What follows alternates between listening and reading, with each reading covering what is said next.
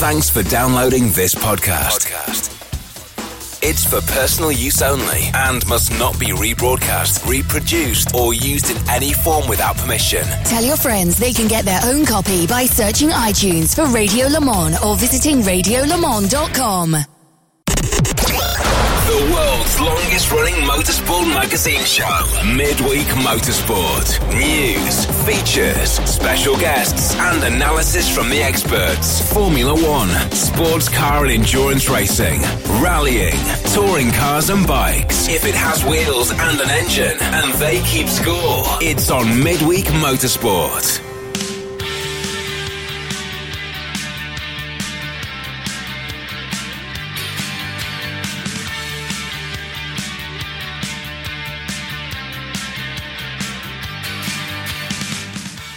Hello, everybody, and welcome to Midweek Motorsport Series 14, Episode 31. And before we even get started, good evening, or hello at least, to Gerard Neveu, the man at the head of the FIA WEC. Gerard, thank you very much for passing on your kind comments about last week's show uh, and our Ask Atherton feature. And I hope you're enjoying your holiday.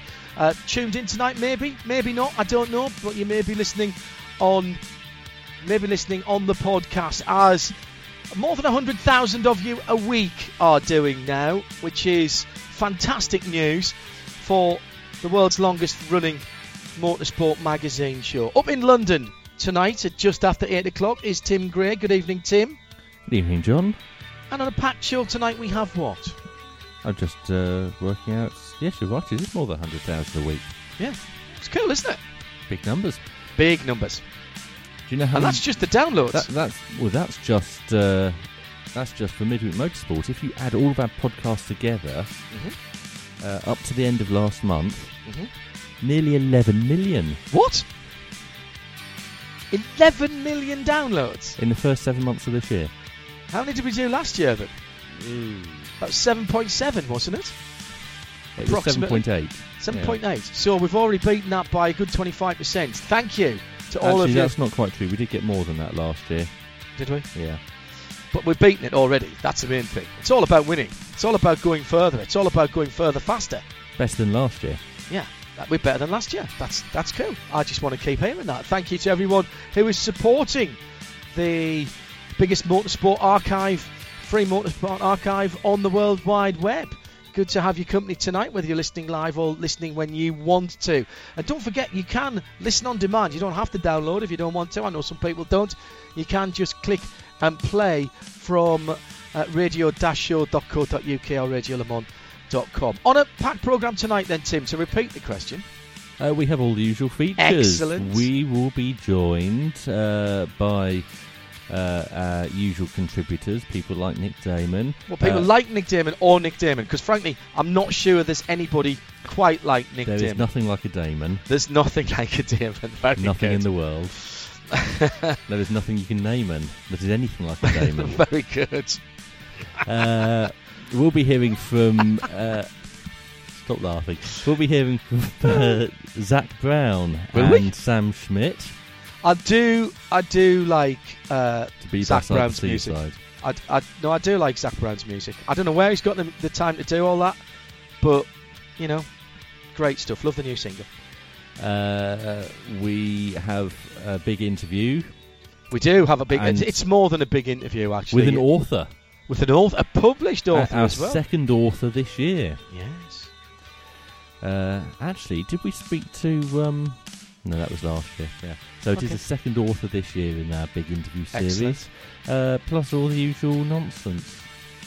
Shall I do a bit of uh, housekeeping before you play What the are jingle? people saying on Twitter? Um, Brody, flat four, flat four, he says, but he's he's working on his inline four tonight because he's finishing up the USB port addition to his Porsche 944, and very neat and tidy indeed. Hello to Adam Crossfire, who's listening in uh, tonight. There's been a lot of talk today about um, replacing audio units in various cars, and um, the Continental uh, TRD 71420B slash uh, sorry dash OR R that's about to go into my 968. Hello to Sarah Sounds like Rigby. should be a tyre. Yes. Um, it's actually a very nice, sort of retro-looking audio unit. Uh, hello to Sarah Rigby, who's excited to hear a bit of Aston Martin, uh, and to Ethan Heisler, who is trying to push the uh, Porsche Classic radio, which is more than a thousand pounds, but more than I paid for me Continental. But I do like it. Uh, Martha That Patricia should Mont. be the name of a station, shouldn't it? What's that? Porsche Classic Radio. Porsche Classic Radio. Uh, 108.4. surely it should be nine, 94.4, 91.1. 99.1. Yes, 91.1. Uh, Christopher Matthews is uh, has no airfares for him, listening in on his day off. Uh, and he's uh, seeing people coming into town for the Duria Hill Climb, which will be happening this weekend. No airfares for Phil. Got his WEC tickets in the post this week, and he says thank you for the 30% discount. A lot of people seeing that this week, which is very kind of them to say so, but that's all down to Silverstone uh, for setting that up for us when we did the discount code at uh, Mobil One Radio Le Mans. Uh, James Brown feeling good, no FAs tonight. Tuning in for the midweek fix after a sensational Austrian MotoGP. Chris Humphreys tuned in. He's th- Thruxton for the BTCC this weekend. Half an airfare this week. Carol Brink is driving, uh, or sorry, comes company arriving uh, for day six of what's a 10 day car week in Monterey. Danny is saying no F- airfares. Listen, looking forward, looking forward to the live show. Interested in how your guest went about fictionalising the. How do you think that without alienating friends and co-workers or bending reality too much? Reading the sample though, I'm hooked. I don't think he cares about alienating co-workers. Uh, listen, it's worth listening to, and the book's fabulous. We'll be putting a link on the front page. Uh, and tonight, after Midweek Motorsport, we're celebrating a very special birthday 30 years of the magnificent Mazda MX5. I was out in the English countryside uh, a couple of weeks ago, thanks to Mazda UK, to Owen Mildenhall, uh, and the rest of the team for allowing me to drive all of the iterations of Mazda MX5. And that special show comes up after uh, us tonight. Wayland's ready for all the usual features. Uh, he has had a bit of a seat swap tonight, says Wayland. He's, he's gone from the sofa to the recliner. Nice. Uh, no, sorry I'm late this week. Went and got my beer early, says Alan Prosser. Well done. Uh, Adrian Michael Reese has just sneaked in the midweek motorsport doors when nobody was looking. I was here early, he said. RTL tuned in, and he says tuned in. Unsurprisingly, as I'd try to do that from any place, anywhere, anytime, uh, but felt something of an 80s uh, pop. Fell into something of an 80s synth pop rabbit hole today. Excellent. Uh, Nikolai's tuned in. Early 80s or late 80s? I said early. Uh, Oh no, I just said 80s. Didn't say early or late. Mm. Excellent. Uh, in for MWN says Nick H. Looking forward to the all the usual stuff. Jonathan Main, Shane, Chris Suku. Uh, Chris Suku says steady on team. Those download numbers, no Silverstone counting. No, no, that's proper counting because it's Tim counting, and Tim has no truck with counting that isn't proper counting. There's a spreadsheet and all sorts. Uh, Neil Gardner, hello Neil. Loved your monochrome with Martini stripes Porsche work that you were uh, getting on with last week. Uh, Kuiper Hoffman geared up and listening in on TuneIn from a toasty California. Looking forward to seeing you when you visit WeatherTech Raceway Laguna Seca in a month or so. Uh, let me just blah blah blah blah blah. Right, no, that's it. I'm up to date. At Specutainment, if you'd like to get in touch with us, uh, please do. Meantime, shuffle your papers, Tim, and play the jingle for the top story. All the latest motorsport news from around the world. Midweek Motorsport. And what's the top story tonight, Tim? Uh, well, eh, we heard last week from Nick Daman that uh, any Have we got the clip? One. Have we got the clip? I, I wish I'd had time to dig it out. Any Formula Shall we One repeat it? Stories? Any Shall we Formula One it? stories? I'm going to repeat it to you now. Mhm. Any Formula One stories you hear over the next three weeks Mhm. are either made up or old, because obviously everyone's on holiday. Yes. So uh, we won't be leading with Formula One. Right. And uh, I know, John, that you wanted, uh, in particular, to uh, No, wait. to uh, uh, talk a lot about Moto Two and Moto Three. yes. Uh, and we will be talking about that a little bit later. We're actually going to lead with something from the other side of the Atlantic. Are we? Yes, IndyCar news. Oh, yes. Uh, because McLaren, after a 41 year absence, will return to full time IndyCar racing in 2020 in partnership with Arrow Schmidt Peterson Motorsport and Chevrolet. The team will be renamed Arrow McLaren Racing SP, entering two Chevrolet powered cars in next year's championship. Uh, no drivers have been announced so far, but let's hear from uh, one of the people behind that uh, new team, uh, Sam Schmidt, and hear what he had to say on Monday. Yes, I mean it's um, it's the ultimate and now we have to perform. It's uh, you know, be careful what you wish for situation because uh, because now uh, Arrow is a partner. Uh, Rick and I uh, together, um, uh, you know, really, again, this is all about winning and uh, winning the Indy 500 and, and being a, a, a realistic competitor for the championship. And uh, we we couldn't do it without these resources, without these technical capabilities. And then on a personal level, I mean, I've been a, I've been a fan all my life of uh, Formula One and IndyCar. Um, my dad was uh, a, a team owner at Indy uh, in '78, '79, using a five-year-old McLaren chassis and a lot of little things that I don't even think Donald Davidson would know, you know. But uh, uh, it goes into the background here, and so uh, uh, first and foremost, uh, be be clear that we're we've done this uh, to, to win races and try and compete for the championship. But, uh, you know, on a personal level, um, uh, this is, this is what I want to be doing full time and, uh, and this, these, these partnerships with both Arrow and, I mean, there's, there's 32 other ones behind them, you know, Cypress and Lucas Oil of 15 years and, and, uh, you know, on and on and on. So for all of us combined, uh, the added, uh, global exposure and, uh, opportunities. It's uh, it's just fantastic.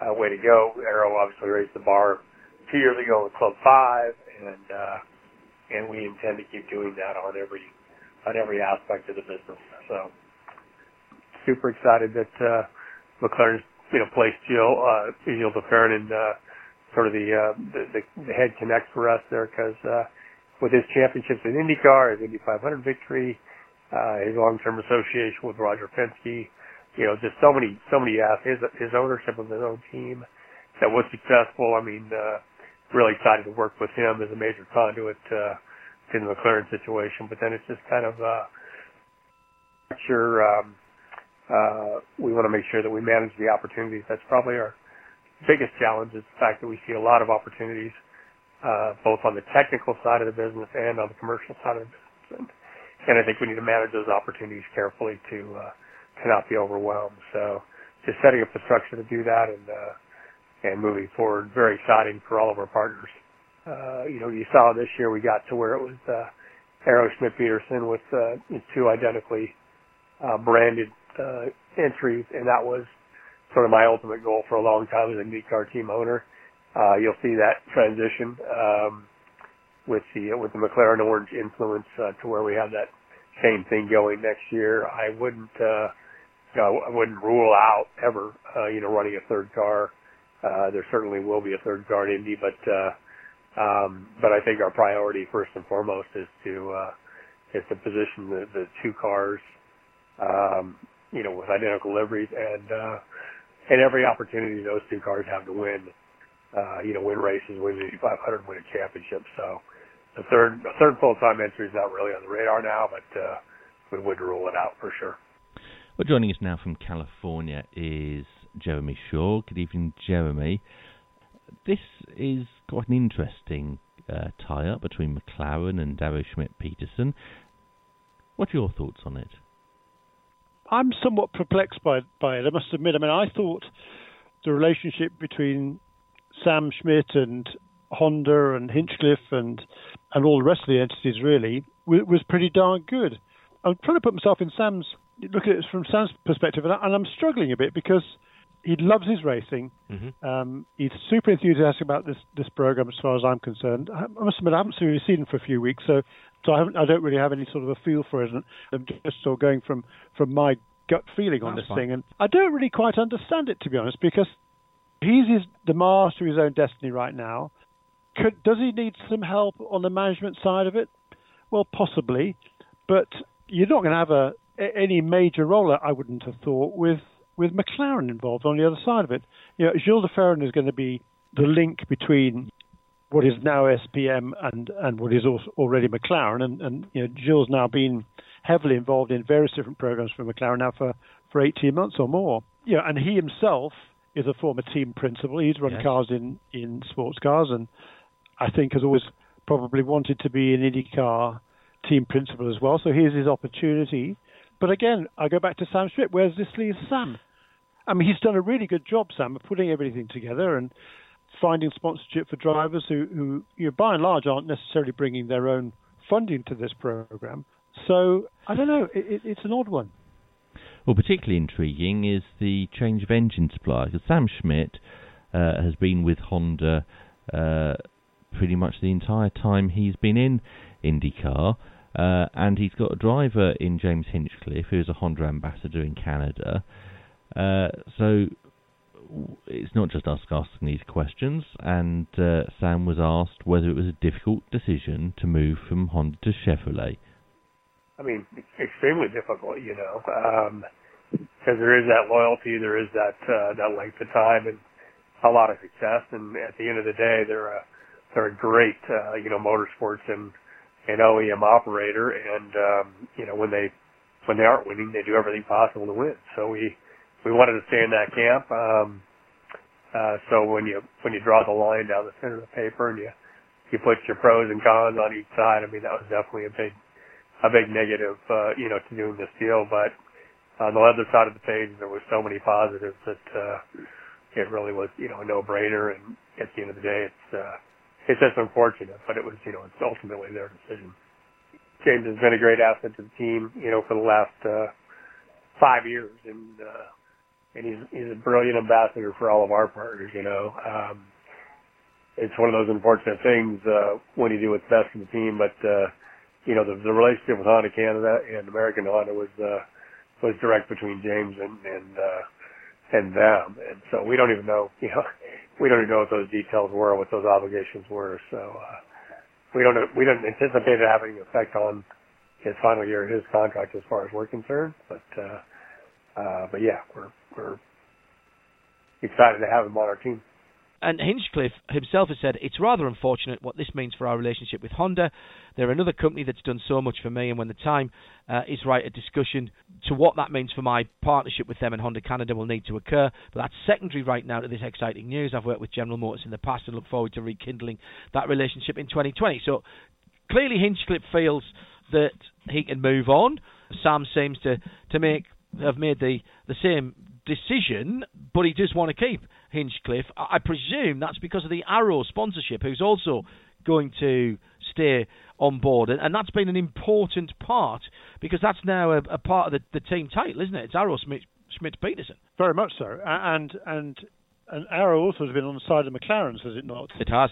Fairly recently in Formula One, Yep. uh, which I hadn't really noticed before. It, it was Um, on the um, it was on the Halo at the last race, if I remember rightly. look, I mean, Arrow clearly does things properly. I mean, you just look at their hospitality suite they have the IndyCar events. I mean, it is Formula One esque. There's nothing else like it in IndyCar these days. There used to be 20 years or so ago. It, it- there was a lot of high profile hospitality areas in the IndyCar paddock, particularly in Champ Car paddock. Um, not so much these days. I mean, Penske has a, a pretty comprehensive area. Certainly Andretti does. Uh, but it isn't anything like, I don't believe, the the Arrow one. So there's, there's certainly some synergies there between Arrows and Arrow and McLaren already. That all side of it make, makes a lot of sense. Yes, everybody is talking about James staying there, and Mm. and he he does a good job. Is he a superstar? Well, he is in terms of personality, yes, which Yes, is hugely important, and he's a heck of a good driver. Is he on in the same league as as some of the other top top top top guys? Well, possibly not, but he can certainly get the job done. He's won races, and and he's a you know, regular front runner when given the opportunity to do so. So, you know, he's he's I think probably a, a, linchpin to this. I, I would have certainly thought so, but again, I'm just surprised about the, the the move away from Honda. That's the biggest thing that I can't quite get my head around. I mean, Chevrolet is is they've won championships with Penske. Um, going to continue to win championships with Penske. Whether or not do they this year uh, is irrelevant because they're, they're, certainly going to be are moving forward. And I believe, I'm presuming that that relationship is as strong as it as it appears to be mm-hmm. and will be continuing. Chevy also has great ties with with the Ed Carpenter's team now, who've done a fantastic job this season. I mean, regularly, Spencer Pigot and or uh, Ed Jones have been have been you know knocking on the door and or quicker than the Penske's from time to time. Mm. So they've done a really really good good job with that. Now the, the other main Chevy team, well, there's Carlin of course, AJ Foyt. Uh, you know AJ's cars have been at the back, which is something that um, rankles horribly, of course, with AJ. Of course. But but do, does I mean my point here again is does Chevrolet really need or want another absolute front running team? Yeah, because Honda's not going to come here just to make up their numbers. So yeah, are we missing something here? Is there a new manufacturer coming in? That, that's the sort of thing that, that kind of piques my interest. You know, Chevy has been you know, confirmed, have they not, with as part of this program? Yes, and, yes. You know, all the Chevy people are saying Yes, so so that so that's you throw that out. You know, yes. You know, that, I think unless it's only that. unless it's only for a year or a couple of years, if there is a, a new manufacturer. What I would say, Jeremy, and I might be putting two and two together and making five here, it can't be Honda if Alonso is going to come back even and just do the Indy 500 because we know that the relationship between Honda and Alonso uh, broke down irrevocably. They didn't like what he said about their Formula One engines, whether it's uh, whether that's right, wrong, or indifferent, and everybody's got a view about that. But at least it leaves the door open for Alonso to come back, and even if he only does the Indy 500, I can't see him doing the full season. I didn't think he would. Well, Alonso was something that uh, Zak Brown talked about on Monday, so let's hear his uh, words on the Fernando Alonso situation. Uh, I'll be uh, seeing Fernando at the Italian Grand Prix. he's well aware of uh, everything that's going on with our IndyCar activities and has been for some time. I don't think his desire to uh, win the Indy 500 has diminished at all. He has not shown uh, an interest yet, I should say, in a full season of IndyCar. You know, he's coming off of 20 years of lots of racing, and I think he wanted to take the second half of this year off to see what he wants to do in the future. I think he would be an outstanding talent in IndyCar. I personally think, uh, knowing him as well as I do, in his driving style, he'd be immensely successful and welcomed and would enjoy it. But Fernando's the type of individual that you put the opportunity in front of him and let him make his decision. So uh, I'll be picking that up with him in in about a month's time. Um, but I would not anticipate in 2020 him having a desire to do a full full season. Well, Nick Daman, our Formula One correspondent, is with us as well this evening. Nick, are you in agreement with Zak Brown? Is Fernando Alonso not wanting to do a full season of IndyCar and just wants to do the Indy 500? I don't think he necessarily wants to do either or both or whatever. I think I think where Alonso is at the moment is he is waiting to see what's available. He knows that some Formula and some seats are waiting for him. Um, the the uh, McLaren seat, both uh, for the season and for the Indy 500 is waiting. Other seats may or may not turn up. He might be interested in, and that be something I'm sure we'll discuss later. He still wants to win the 500, though. Yes, but there's a, I said we'll discuss. The, uh, I don't want to preempt something I was going to say later, but there are other options in the fire potentially. For the 500? No. For him doing other stuff? For him doing the thing he really wants to Which do. is back to Formula One? Yes. Yes, yes, of course that, but and he's waiting to see what happens. And the wait and see has taken on a new spectre this week, and then we'll see. What, then we will see when he gets to the back end of the season. He will have the options in November, knowing what's not available elsewhere, to decide what he wants to do. Alan Pross has just tweeted in that spec you Tim. He said uh, regarding the Fernando Alonso and Honda thing. He said I did think it was funny when Fernando was asked if a certain corner of Barcelona last year was flat out when they had Honda. He said, "For us, every corner's flat out." I mean, that relationship that's gone. So that there cannot be McLaren and and Honda if if Fernando's part of it. Well, time's a great healer, isn't it? And he, you know, we got he wasn't quite nice about with Indy that time two years ago, and you know it's I think people tend to grow up after a while. I think I think certain people in motorsport have annoyed Honda significantly more than Alonso has in the last week. All right, stay with us and, and listen in. Um, Jeremy, the other thing I'm interested in is how this affects uh, Schmidt Peterson's Motorsport's current relationship with uh, their partners like Meyershank Racing, MSR. Now, I'm certain, I, have read somewhere, the current relationship comes to an end at the end of the year, end of this season. And that's the 60 Jack Harvey car. So there, there are more pieces here than than just the, the principles that we've been talking about, isn't there? There's a lot of collateral damage. You're absolutely. I mean, and a couple of things here I'm going to talk about. One is the fact that the hope was that McLaren would come in to the NTT IndyCar Series and it'd be an extra team. There'd be one more team involved. Yes. Okay. That appears not, therefore, to be the case. So we're still at the, at the same number of cars as we were last year. Effectively, it's just a, a change of team name. If you, if you, and the bottom line, you look at the numbers, and, and, possibly, as you say, with some with some potential there of, of calamity with uh, with with uh, with Mike Shank and, and you know and uh, and the, the Meyershank organisation and Jack Harvey. So that's one thing that's not as positive as it might be because you always like to see more teams coming in, more cars being involved. I mean, the numbers they've got now 22, 23, sometimes 24 is a good number to have, uh, but they would like 25, 6, 7 on a regular basis, no question about it. And I think were, the hope was that this would add. The other thing is, you, talk, you talked about Alonso having burned his bridges with, with, with Honda. Uh, yes, um, particularly with Honda Japan, but, but I think probably McLaren has done the same as well. Yes, so, that, um, that is a fair point. That is a fair point. I, I don't think, um, yeah. So I, I can't. You know, I think the Honda thing is over. No, I, I, I, completely concur. Second seat, then. I suppose we've got to talk uh, about that. Colton Herta has got a drive with the Harding Steinbrenner team, but of course they aren't particularly financially viable. Perhaps I know that Andretti have got uh, a, an option on on Colton, but they've got four drivers already. Could that be a fifth? Maybe. You've got Connor Daly. You've got Marcus Ericsson. Uh, you've got Pato O'Ward. Uh, Zak Brown's a big Pato fan and met with him at, at Long Beach. Uh, Spencer Pigot. And then there's Felipe Nasr, who tested the Arrow SPM IndyCar at Mid Ohio just before we saw him at Road America. Had a great time, thoroughly enjoyed it, and he certainly is has been in the past on, on McLaren's radar. Felipe Nasr is, is, a real deal driver. As as an, another guy I didn't mention there is um, is Oliver Askew too, yes, who's know, lo- looking to come into the sport. And and uh, Gil for example, knows Oliver because Gil was part of the selection process for Team USA a few years ago, mm. um, and was massively impressed with with Oliver then. Uh, and I'm sure those two have kept in touch. Uh, whether uh, he is ready for this level of, of operation is possibly questionable, but I, I, personally I think he is.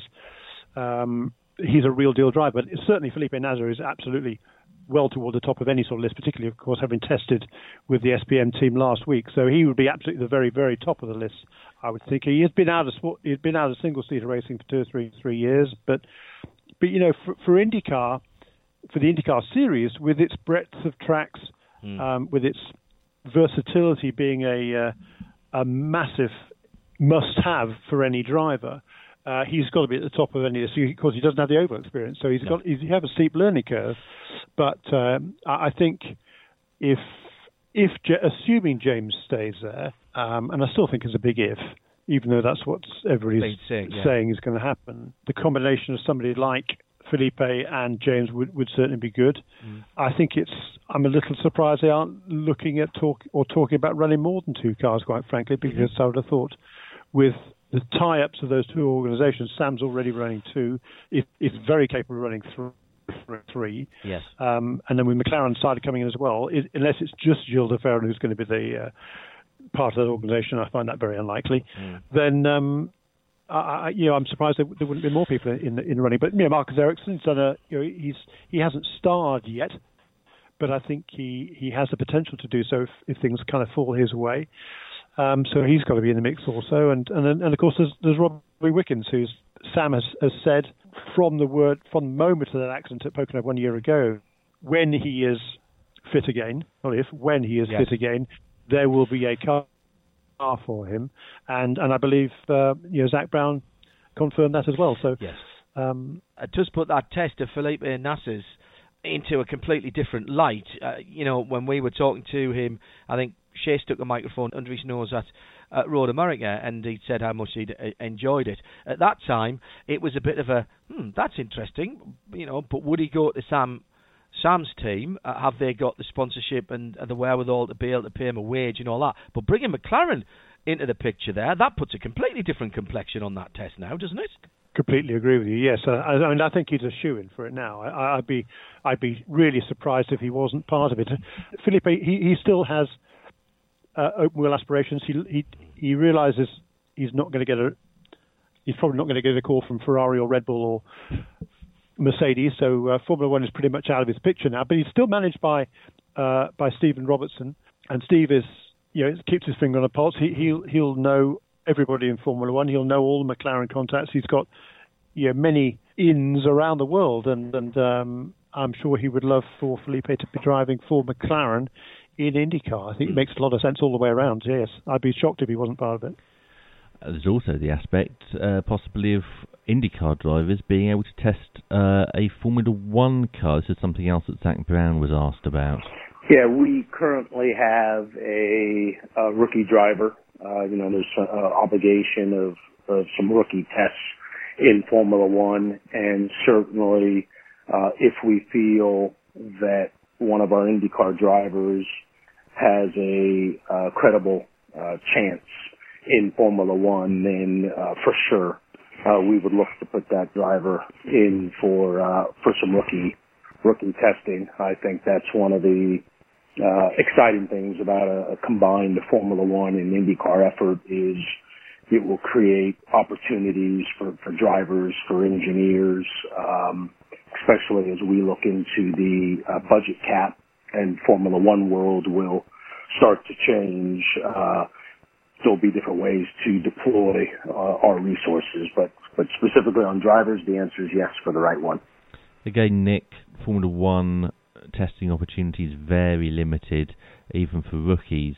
So, what are the chances of anyone from the McLaren IndyCar team actually that getting Zak, to that was Zak Brown, Formula One by car? the way, on Monday that you just heard. Yeah, uh, virtually zero, I would say. Um, IndyCar transfers to F1 have been universally unsuccessful uh, ever since 1996 when uh, Jacques Villeneuve came across, and there's no reason to think it's going to change particularly.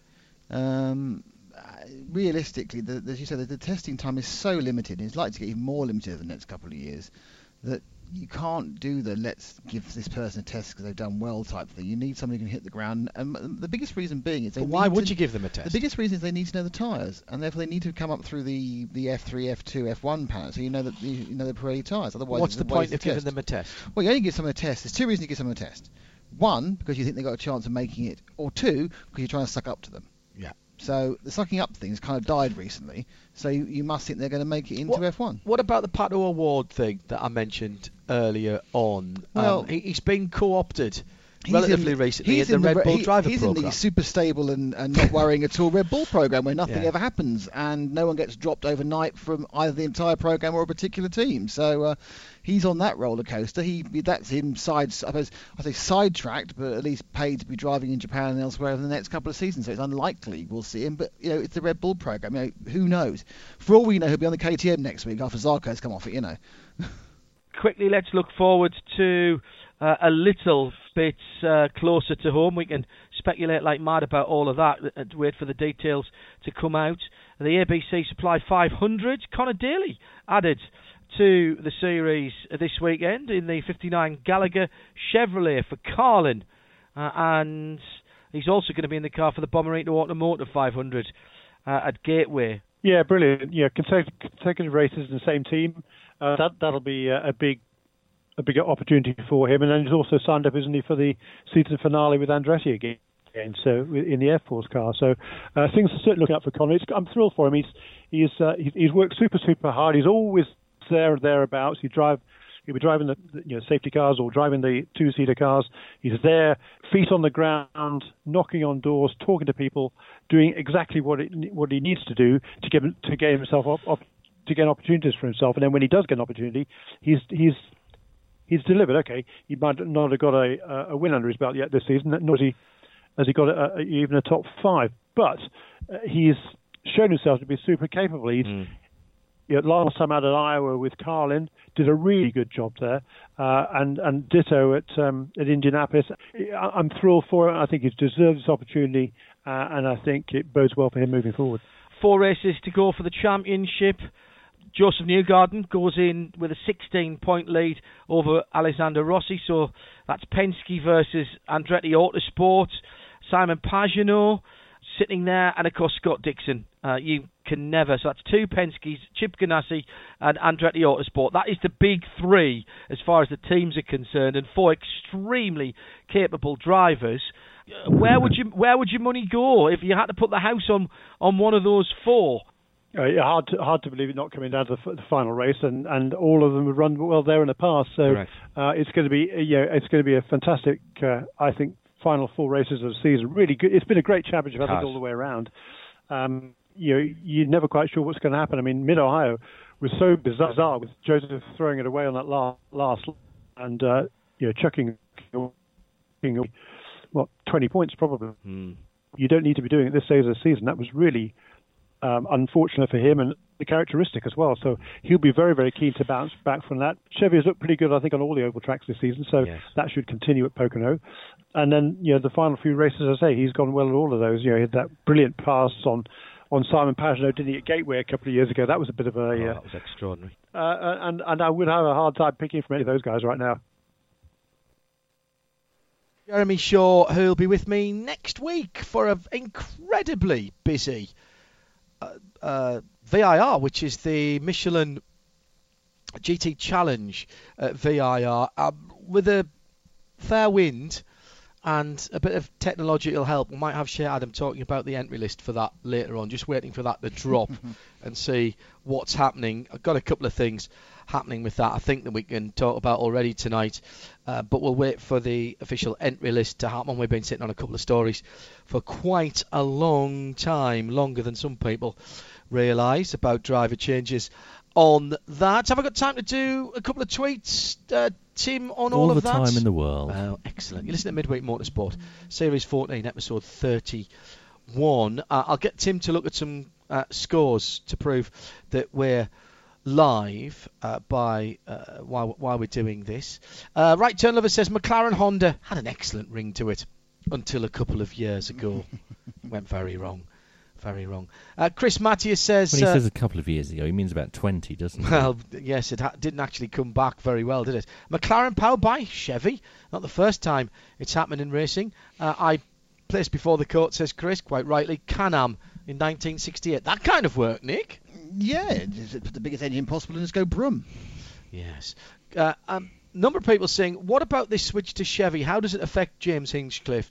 Um, there's obviously, as we mentioned there, uh, with Jeremy. There are uh, he's an ambassador um, for I think you were saying Tim uh, USA, Honda USA, and Honda Canada, but that deal is is with James personally, and, and Sam Schmidt uh, has been very clear in that press conference. That's not a team deal, and James basically saying, I think we, the the the quote is out there, saying, look, that'll have to be sorted out. There'll have to be a, uh, a a conversation. But right now, I'm more excited about what's happening here and now. But it, I mean, it has Nick set the driver market yeah. just after Rossi was settled in and everything, and everybody thought, okay, that's fine. It's going to be a bit boring. There's not, we're not going to have a silly season for IndyCar. We've lit the blue touch paper here because every man and his dog's going to want that yeah, just uh, I'm, I'm I'm with Jeremy by the way. I think it's, it's a bit disappointing. This is a takeover of an existing team and not new cars. Um, mm. That is disappointing. Um, but but I what what I, I should say is that wouldn't have been the case, I think, if McLaren hadn't nosed up Indy 500 so much because it was my understanding. Remember, Bob Fernley was taken on to run the IndyCar program, not Gil de Ferran, yeah. who's been placed into it now. Yes, because they got Andrew Seidl to run the F1 team. Correct. So. And Nick, but, what's his name? Nick but, Fry, is it? But yeah. Bob Fernley was brought on to run that, and it was my understanding that they would run a single car for a couple of races towards the end of the season and have a two-car McLaren team next year after Indy and the debacle there, that wasn't that that wasn't able to happen. So is, I think it shows. is this a soft? Is this a soft opening, if you will? Is this a a toe in the water? No, I think McLaren? it shows actually using some intelligence and not arrogantly thinking we. They, well, they arrogantly thought they could do it. They got burnt. They now realise they can't arrogantly do it. They need the expertise. They've done. They've done the intelligent thing on that front in in, in purchasing an existing running team, which is towards the front. So I, I think it, that's a very positive adult way of going about things. To be honest. It doesn't stop them expanding to No. more cars later. No, and just just going back on the Hinchcliffe thing. Um, basically, uh, he, he's making all the right PR terms, but he is effectively funded through Honda. He has Honda funding as well, and he will go to a different team that currently runs Honda. It, but he's saying the right things because he has to. That's what you say, isn't it? Um, we, we all play the game in these sort of situations, but Hinchcliffe won't be with the team. He will uh, find a different Honda-based berth because that works for him financially and for Honda as well on their in their marketing side of things. The other motor question I have- is quite Mhm. marketing based. Mm. The other question He's I very good at that. Uh, is about um, what they think they're going to achieve with the Chevrolet, because at the moment, Penske is the only team that's doing anything good with the Chevrolet. So Penske have obviously unlocked the secret to that engine, Mm. and all the other teams that are running them are not doing very well.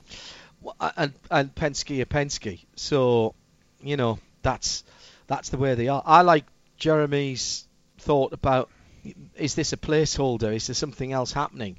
Is there another manufacturer coming in? And when will that happen? Um, if there's another manufacturer, I hear not till probably 2021, 2022. But in So- 2020, 20, uh, 2022, you've also got hybrids coming in. Yes, exactly. So why? Mild w- hybrid. So and so- McLaren uh, are quite uh, experienced with hybrids. and so is the other manufacturer who I've heard are interested. So, you know, uh, why would you come in now? You wouldn't, as another manufacturer, you wouldn't come in now and spend all the money to develop a new car. In the same way as Ford won't come into DPI for a year or a couple of years. They'll wait until DPI 2022. This is the same sort of thing. Oh, hang on a second. And DPI 2022 with a hybrid, IndyCar with a hybrid, both in North America. Hang on, two for the price of one for a new manufacturer. Doesn't that make sense, Nick? When everybody is looking at their bottom line? Obviously, yes. But I mean, I, you're you're looking at me like I should know this new manufacturer is. I don't. We haven't had that conversation yet. So uh, I'm sitting there going, Ooh, who, um, mm. um, no, I think I think it's I, I I think it's McLaren is a good move by McLaren. I, I think this, this is well done. I think the, the Chevy thing, as you say, is, is you, if you look at Penske, Penske are a, a top team. The other top teams on the whole tend to be running um, Hondas. So what's cause and what's effect? Uh, got a quick update on the Vitality Blast at Northampton. Yeah, 93 for one. Well, that that's So Lancashire. date. Lancashire's yeah, a so 100 for one 157 for seven, which Yeah, uh, not a great score. Northamptonshire- Not a great Yeah. score from Northamptonshire on the home Not ground. Northamptonshire aren't going to win this. Well, uh, Alex Davies and Steven Croft are going along quite nicely for Lancashire, and Keaton Jennings is is still to come in. Is literally just to annoy Shea? No, no, it's to prove life. People, uh, there Oh, are people who about think. I, I, I, I give you one 0 Th- this is it one 0 Is it? Yes. All right. This match uh, in uh, I would have been there had it not been tonight.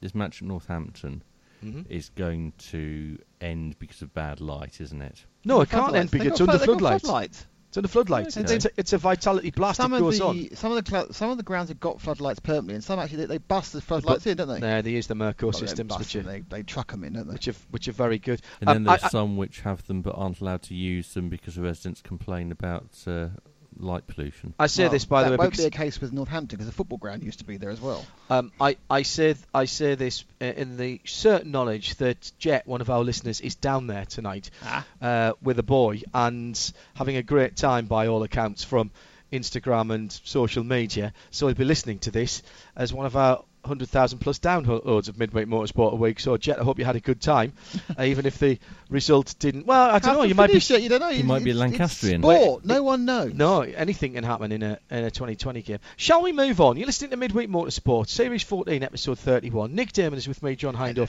here at Hindhaugh Towers, and uh, down at our London control room, uh, Tim Gray is going to move us on to the next story. Up, up, sorry, up God, I haven't done that for a long time. You haven't done that for a decade. Well, I think you have. Uh, the Advantage has just tweeted us and said, uh, make it 11 million and one as we're on holiday and forgot about the time dis- difference. So I'm going to listen to the to, to, to the download. That one's always important. Always important. That extra little one.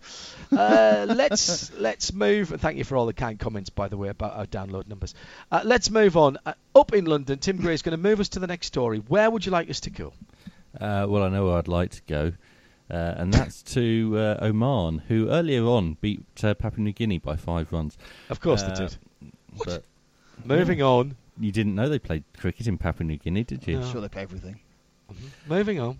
Uh, Formula One Yeah. has no news because they're all on holiday, and everything you No. hear will be uh, Nonsense. made up or old. And of the 25 stories that came out, I was completely correct with 24. You were. And That's a bit like importantly- Shane, her. How many people in the world speak Spanish? That is the same as her. It's just not Spain. The thing is, the 25th one was sneaked out, and such a big announcement being sneaked out is interesting in itself hmm. because the, the news we talk about obviously is. Wait, wait, wait. Can I just say, Yeah? more interesting than that is, as you pointed out on Twitter when it came out. And by the way, can I just say, we've always said that McLaren will be going into IndyCar, and we also broke the news of Mexico Grand Prix before Mhm. it came out last week. Uh, and we've had a couple of other things that we've been ahead of the game off recently. However, Christian When Horner we get to MotoGP, we'll, uh, We'll have- have, we'll- another one of those. We'll gloat even more. yes, absolutely. Uh, 11 million gloats. Christian Horner, Christian Horner, what at did- the what did he say? Grand Prix. What did he say? Yes. We are not changing our drivers for the end of the season. He Uh, said Pierre Gasly's seat is safe, Safe. the end uh, until Safe. at least the end of the season. Yeah. So here's the question: before we even get into Go on. anything else, Yeah, yeah. here's the question to me: Was he lying, or does he not know what's going on with his team, or is he not really in charge of his team? Or the third option, that, that would be the That was fourth three. option. What's the fourth did or the fourth option. Yes, the comfy chair. Uh, the fourth option. No one expects that. Uh, we give the manager our full support. Well, say the board of ex well, football club. That that is when the board say that in January, he's, he's got an OBE, hasn't he? He's out by Easter. so, so, heard that. so you never heard that? Great. You haven't supported a club like Sunderland. Uh, I support a team far worse than Sunderland. We just don't change managers because there's nothing you can do. No, there's nothing. so, which one of those then was it? Was he being disingenuous? Did he not know what was happening? Is he not running the team, or was he just flat out lying to us to try and and, and keep the, I believe, the PR? I believe that when he said it, he probably still believed it Right. because it was at the end of the Hungarian race where Pierre Gasly had been dreadful, um, and Ghastly, Gasly. uh, Max Verstappen had been very good, and I think they sat down, and the problem they have is that they're is this, this is the problem they got, John? Is they're better than they thought they were going to be this year. so they are now in a dogfight with Ferrari for second overall, Hmm. And Gasly is not contributing what he needs to contribute. You know, Red Bull in not as bad as we thought we. No, no Red Bull in much better than we thought we well, were going to be. Shocking. They were being you know, realistic with the Honda partnership, and everything's kind of worked well. They've had a good upgrade, and suddenly they found themselves on a par. You know, fast circuit Ferrari, slower circuit. You know, it's, it's Red Bull for the second Mm. best team, and they want to come second. And they also think, well, we we have a, we think we're going the project's gone so far forward with Honda, we have an actual genuine chance of winning the whole lot next year.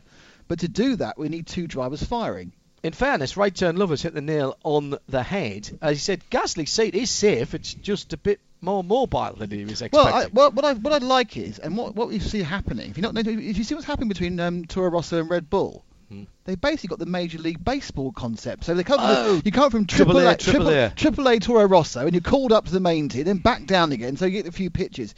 But you know, the, people said, "Oh, why are they called up Albon?" But well, because Albon's their unknown quantity. They know what Hmm. Danny Kvyat can do. They know what Gasly can do. They'll stick Albon in the car for nine races, see what he can do, and then they get at the end of the season, they have to make a decision. Who is going to be the best chance of them winning the Constructors' Championship and, more importantly, taking points off um, the other teams? Because one of the problems was because because is not taking points off off anyone else or giving any strategic issues, the thing like uh, the free pit stop that um, Hamilton had in uh, Hungary is able, able to take place. So they now need to try all their, their drivers. So at the end of the the end of the season, they'll, they'll know which of their three drivers are good enough to become Verstappen's teammate, or far more interestingly, John, they will decide perhaps they're not good enough, and then they might make a call to Spain for someone who is good enough. Which is going back to what we were talking about. And that's the opportunity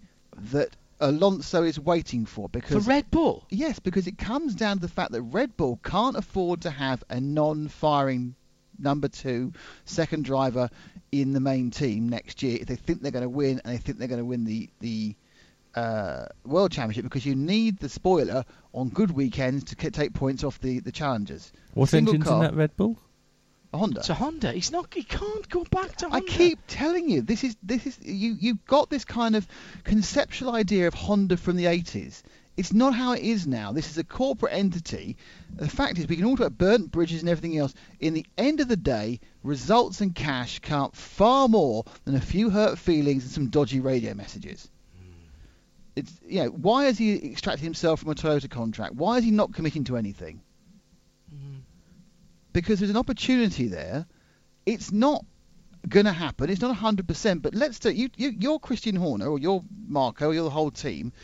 Albon doesn't.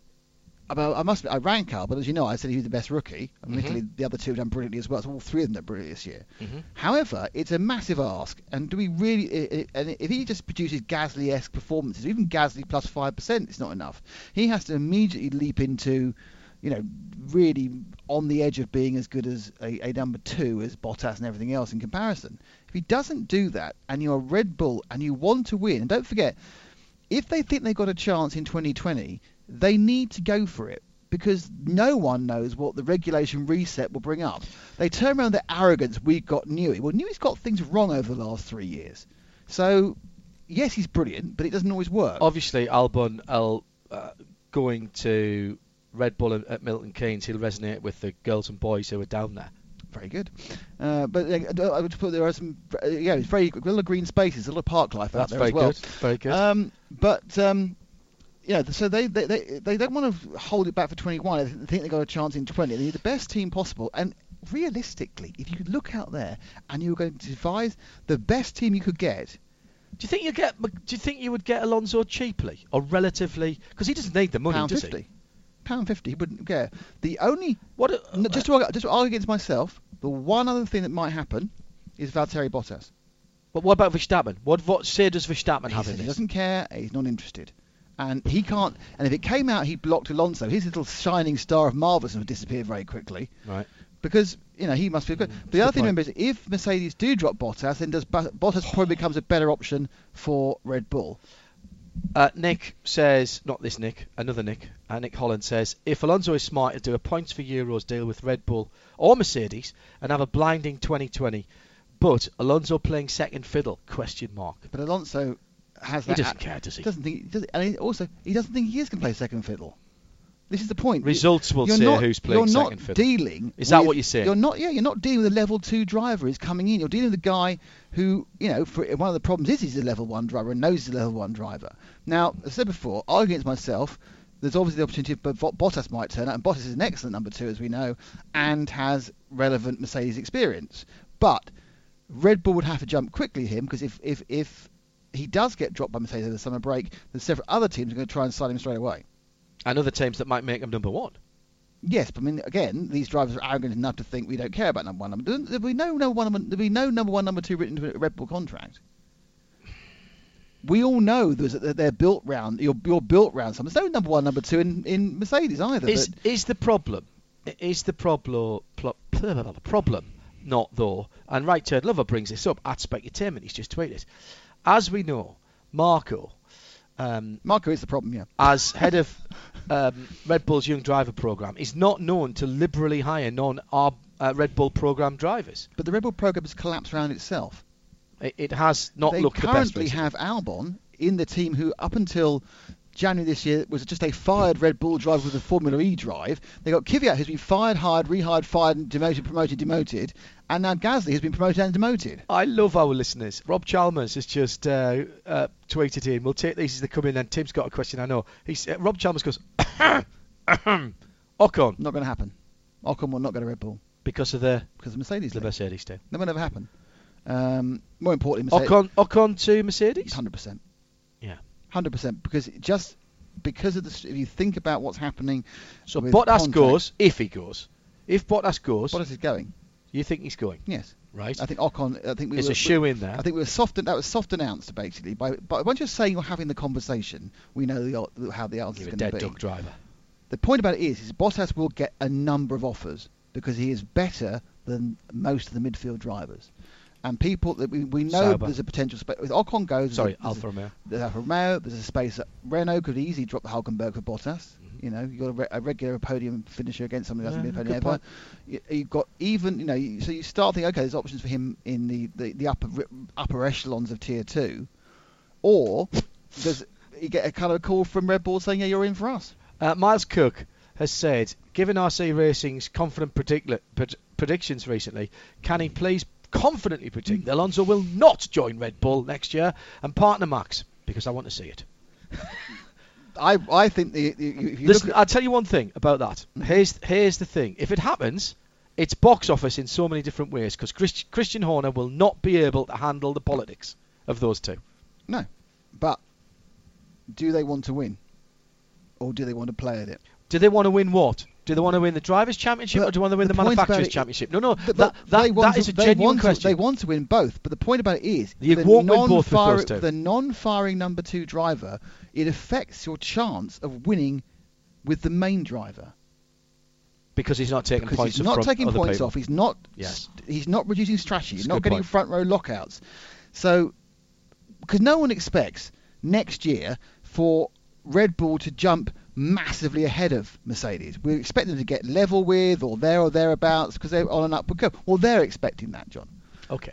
So if we then I was say shaking right, my head a lot if there, we then listener. say that they are dead level, which is possible, Right. and some tracks, you know, as we know, that means that there'll be tracks which, well, yeah, you have to maximise the tracks you're good at by locking out the front row and getting one twos. Uh, David Tubro says, I like Bottas. Unfortunately, I can't think of a more perfect number two. And this from James Brown. Um, thanks, James. Hulkenberg to Red Bull. Bottas to Renault. Ocon to Merck. Ricciardo to Ferrari. Vettel retires just for giggles.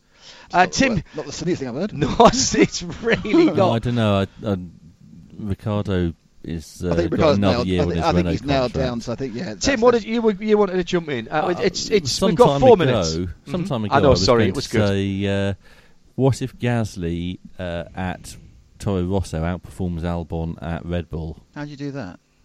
Well, maybe he's more suited to that car. Yes, exactly. But, but That's a good point. All that means is, is that Albon has failed at Red Bull, therefore they're stuffed, and they're going to need to find a driver from out with the um, the program. And you know, let's be honest, we, we've been talking about McLaren, who've admitted that they don't have the expertise to run the team on their own. Sometimes big teams have to admit they've got something wrong, and possibly Red Bull have to admit they've loused up their driver program. And go out with for for a couple of of uh, drivers or uh, uh, yeah, for the for the top team, you know, it, it's all very well having pride, but pride comes for a fall. In their case, pride comes for not winning a world championship, and they have to go. Oh, fair enough. We, we haven't got it. We need to get a stopgap. We can sign an experienced driver on a one year or two year contract whilst we rework out our young driver uh, policy. I, I, tell you what, a, a number of people, including Danny, says they think Alonso would go back to Formula One, even better driver than he was before because of his WEC experience. Because what have we seen recently about drivers having to manage tyres? And he's certainly learned to do that in WEC. If what he needs to do is turn off his his political nobbling, um, which on the whole he nobbles himself, and if he can turn that and off, just shut up and get on with it. You know, the thing about Alonso is he's a fa- he, yeah. He, we don't really know how good he still is. It's three years since his last, four years since his last competitive car. However, he is a great driver. He's not the greatest qualifier, but that's not the end of the world if you've got a good car. Well, particularly not nowadays with a effectively a mandatory pit stop and, and the and the spectre of of tyre tactics, which still most Formula One teams have not got their head around. Uh, that's the thing I scream at the television most at. I think, yeah, I'm, I'm constantly surprised about some of the decisions made by teams, but you know, the, the, the top teams on the whole, um, I think some of the top teams have too many people making decisions. I always thought that. Um, but yeah, I mean, I think it's it's an interesting situation. I, I, I, you know, it's very very likely that you know we'll sit here this time next year with Lewis Hamilton sitting in another great league. But it's, it's, it's also equal possible we'll have three teams very very close because Ferrari will will move forward. But I think their car will improve. They still have a huge number of operation situations to sort out uh, for next year. Red Bull are going absolutely in the right direction. Um, you know, thing to remember is it's a little bit false because they are burning engines faster than everyone else. Mm-hmm. Uh, now we'll need to take another another engine. Uh, I think either in Spa or Italy, but the, it's easy to overtake there, so they'll choose one of those others and do that. Um, yeah, but apart from that, I mean, I think I think it's interesting, and I'm not surprised it happened when it was a quiet time because all the journalists are away, so no awkward questions. Tim, Have you seen the video, Nick? Which video, Tim? The Bottas video? No, is he eating porridge? Uh, no, this is a uh, video uh, purporting to him doing some secret testing while Of everyone what? else is on their uh, summer break. Is it is it a virtual reality thing? No, it's a Ford Fiesta. Ah, rallying, yeah. uh, was it a Fiesta? Yes. It was an R5, was it? It's uh, one of the M Sport WRC cars you're quite allowed. in the forests of Germany. You're quite allowed to do that. It's You not a are problem. indeed. Uh, I would suggest that this is not a video of secret testing because the fact that the video exists uh, and has now been made public uh, and put all over social media suggests it's not at all secret. No, it's interesting. Um, uh, cross-manufacturer driving them, isn't it? Uh, it's not the first time he's tested a rally car, is it? He was in Finland, wasn't he, when he was testing it? No, that was earlier in the year when he actually Oh, did it- a rally. He, that's cor- he, he, he tested the Toyota Yaris in Finland, and now he's tested. no, he did. He did. He, he drove in an actual rally a Fiesta in Finland in January. He's tested a Yaris. Now he's tested the Fiesta in Germany. Can I Right, point out okay. that Finnish F1 drivers decided to take a sojourn into rally? Doesn't it tend to end well? Not for Kimi, it didn't. Well, that's the only one I can think of. Uh, hang on. JJ Lehto. No, Oh, uh, no, sorry, I'm sorry. I'm sorry. Finnish F1 drivers, Well, any F1 drivers. you, make you have to talk, talk, talk through the hand movement. Which Williams drivers? Oh yes, that didn't go well Wi- at all. William driver- for, uh, Robert Kubica. Robert Kubica. Kubica nearly ended his career. No, Robert Kubica ended his Formula One career. for a while, and his comeback hasn't gone so well so far. But the jury's still out. No, it's not. No, it's not. It's. No. Yeah, I mean, no, it, it's not. Well, you know. Stéphane Sarrazin. No, well, he's a very good rally driver. He's as good a rally driver And as he- and he as he is Prix. anything else. Hmm? He did one Grand Prix, Yes. Brazil for Minardi. Hmm. Well, that was very good. I was there. Were you? Yeah. Can't remember what year it was. Uh, we seem to have crossed the hour, so I'm Sorry. going to Hang on, let, let- just before we do, uh, Lancashire now 137 for two in the Vitality Blast, chasing 157 for they need seven. 20. Oh, four overs yeah, and they've got uh, how many overs have they got? Four. Yeah, 16.2. So yeah, they've so got a ball of three a points. runner ball a runner they ball. need. Three of cake. 3.4 left, that's right. 'cause Easy. it's 0.2 plus 0.4 equals 1. Yes. Well, it does in cricket. Exactly. It, it should actually. Uh, that is one thing that winds me up. It should never be 16.2 overs, and I fell into the trap. It should be 16 overs and two balls, which is, which is correct. At Specutainment, uh, Phil. Just before we finish the first hour, which we have done, but you know what I mean. Um, Phil says, at Safe Phil says, interesting how all this means no one's talking about Lewis. Hmm. Hour two coming up. Midweek Motorsport, where we're only halfway. And in the second half of tonight's show, we're going to try and get a bit of Shea Adam in about the uh, latest uh, sports car news from the States. We've got a bit of sports car news from Europe as well, with some driver shuffling going on. It's not a new dance, uh, it is swapping of seats, but not in an Red Bull way. Uh, we've got Nick Daman and I uh, probably shouting at each other about MotoGP from the uh, Austrian weekend just gone, and finally things have started to look better. Your comments, please, on at Specutainment, but a very special big interview coming up with one of the founders of DailySportsCar.com, who's just become an published author. I went to see him on Sunday. Malcolm Cracknell is next. Midweek Motorsport. On RS1.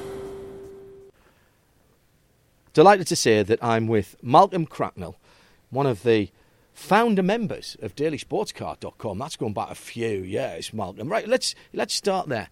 When did what is now DailySportsCar.com come into being, and how? 2001, John. The story started in 96 when I set up Sports Car World which was just me to start with. Gradually, I met people who came on board largely helping out voluntarily because they love doing it. They love writing about sports car racing. That was growing nicely. There was then a horrible legal dispute. Mm. I lost the domain name to a model retailer in Texas. Le Mans in 2000, I think it was, or was it 2001? I can't remember. Was awful because the whole legal thing was going on. That evolved eventually via a site called Total Motorsport. That didn't work. Daily Sports Car 2002, the initial version one partner who should remain nameless let us down very badly, lost a year's content, oh. and in 2003, at last, we had four partners, and we were we were doing it in a way that that I enjoyed doing it, and it worked. Why sports cars? That's I suppose I should have started with that because I've kind of come in through the back door there because without your love of sports cars and endurance racing, none of that would have happened. So, what was it that got the young Malcolm Cracknell, or maybe the not so young Malcolm Cracknell, what was it that lit the fuse that became the explosion that was your love of sports cars?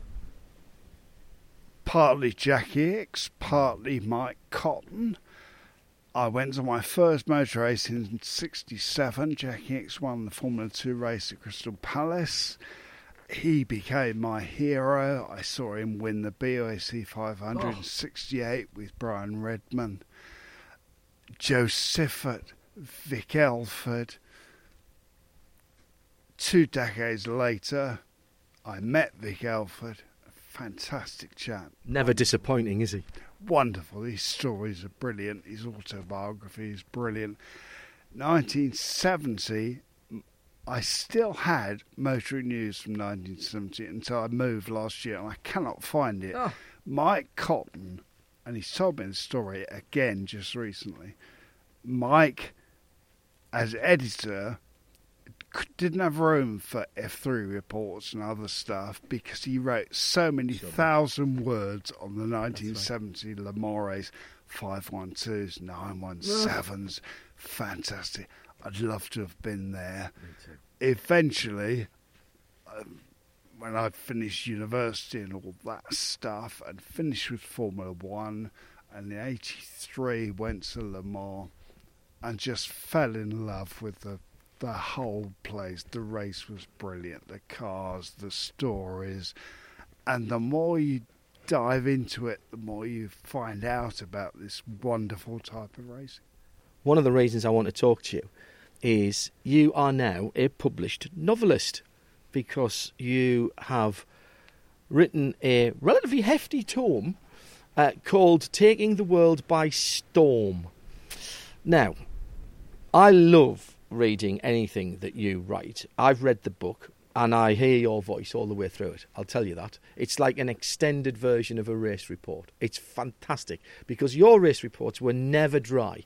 If I may, you always went off on a bit of a tangent to tell a little bit of a story, to introduce a character. You don't like bland people, do you? Oh, no. Definitely not. And I mean, one tale about me is that people say that if between practice sessions I started at one end of the pit lane, I never got to the other. So I was too busy enjoying myself, mm. gathering stories, half of which I couldn't write. And people would say to me, Look, you can't write this, but I'll tell you anyway. And I, I learnt discretion yes. and I filed all this stuff away. And years later, it's come out and 20 years on, I had this with Lawrence Pearce this week. I was swapping emails, and his wife Fiona said, Well, it was 20 years ago, so I think we can tell it now. Hmm.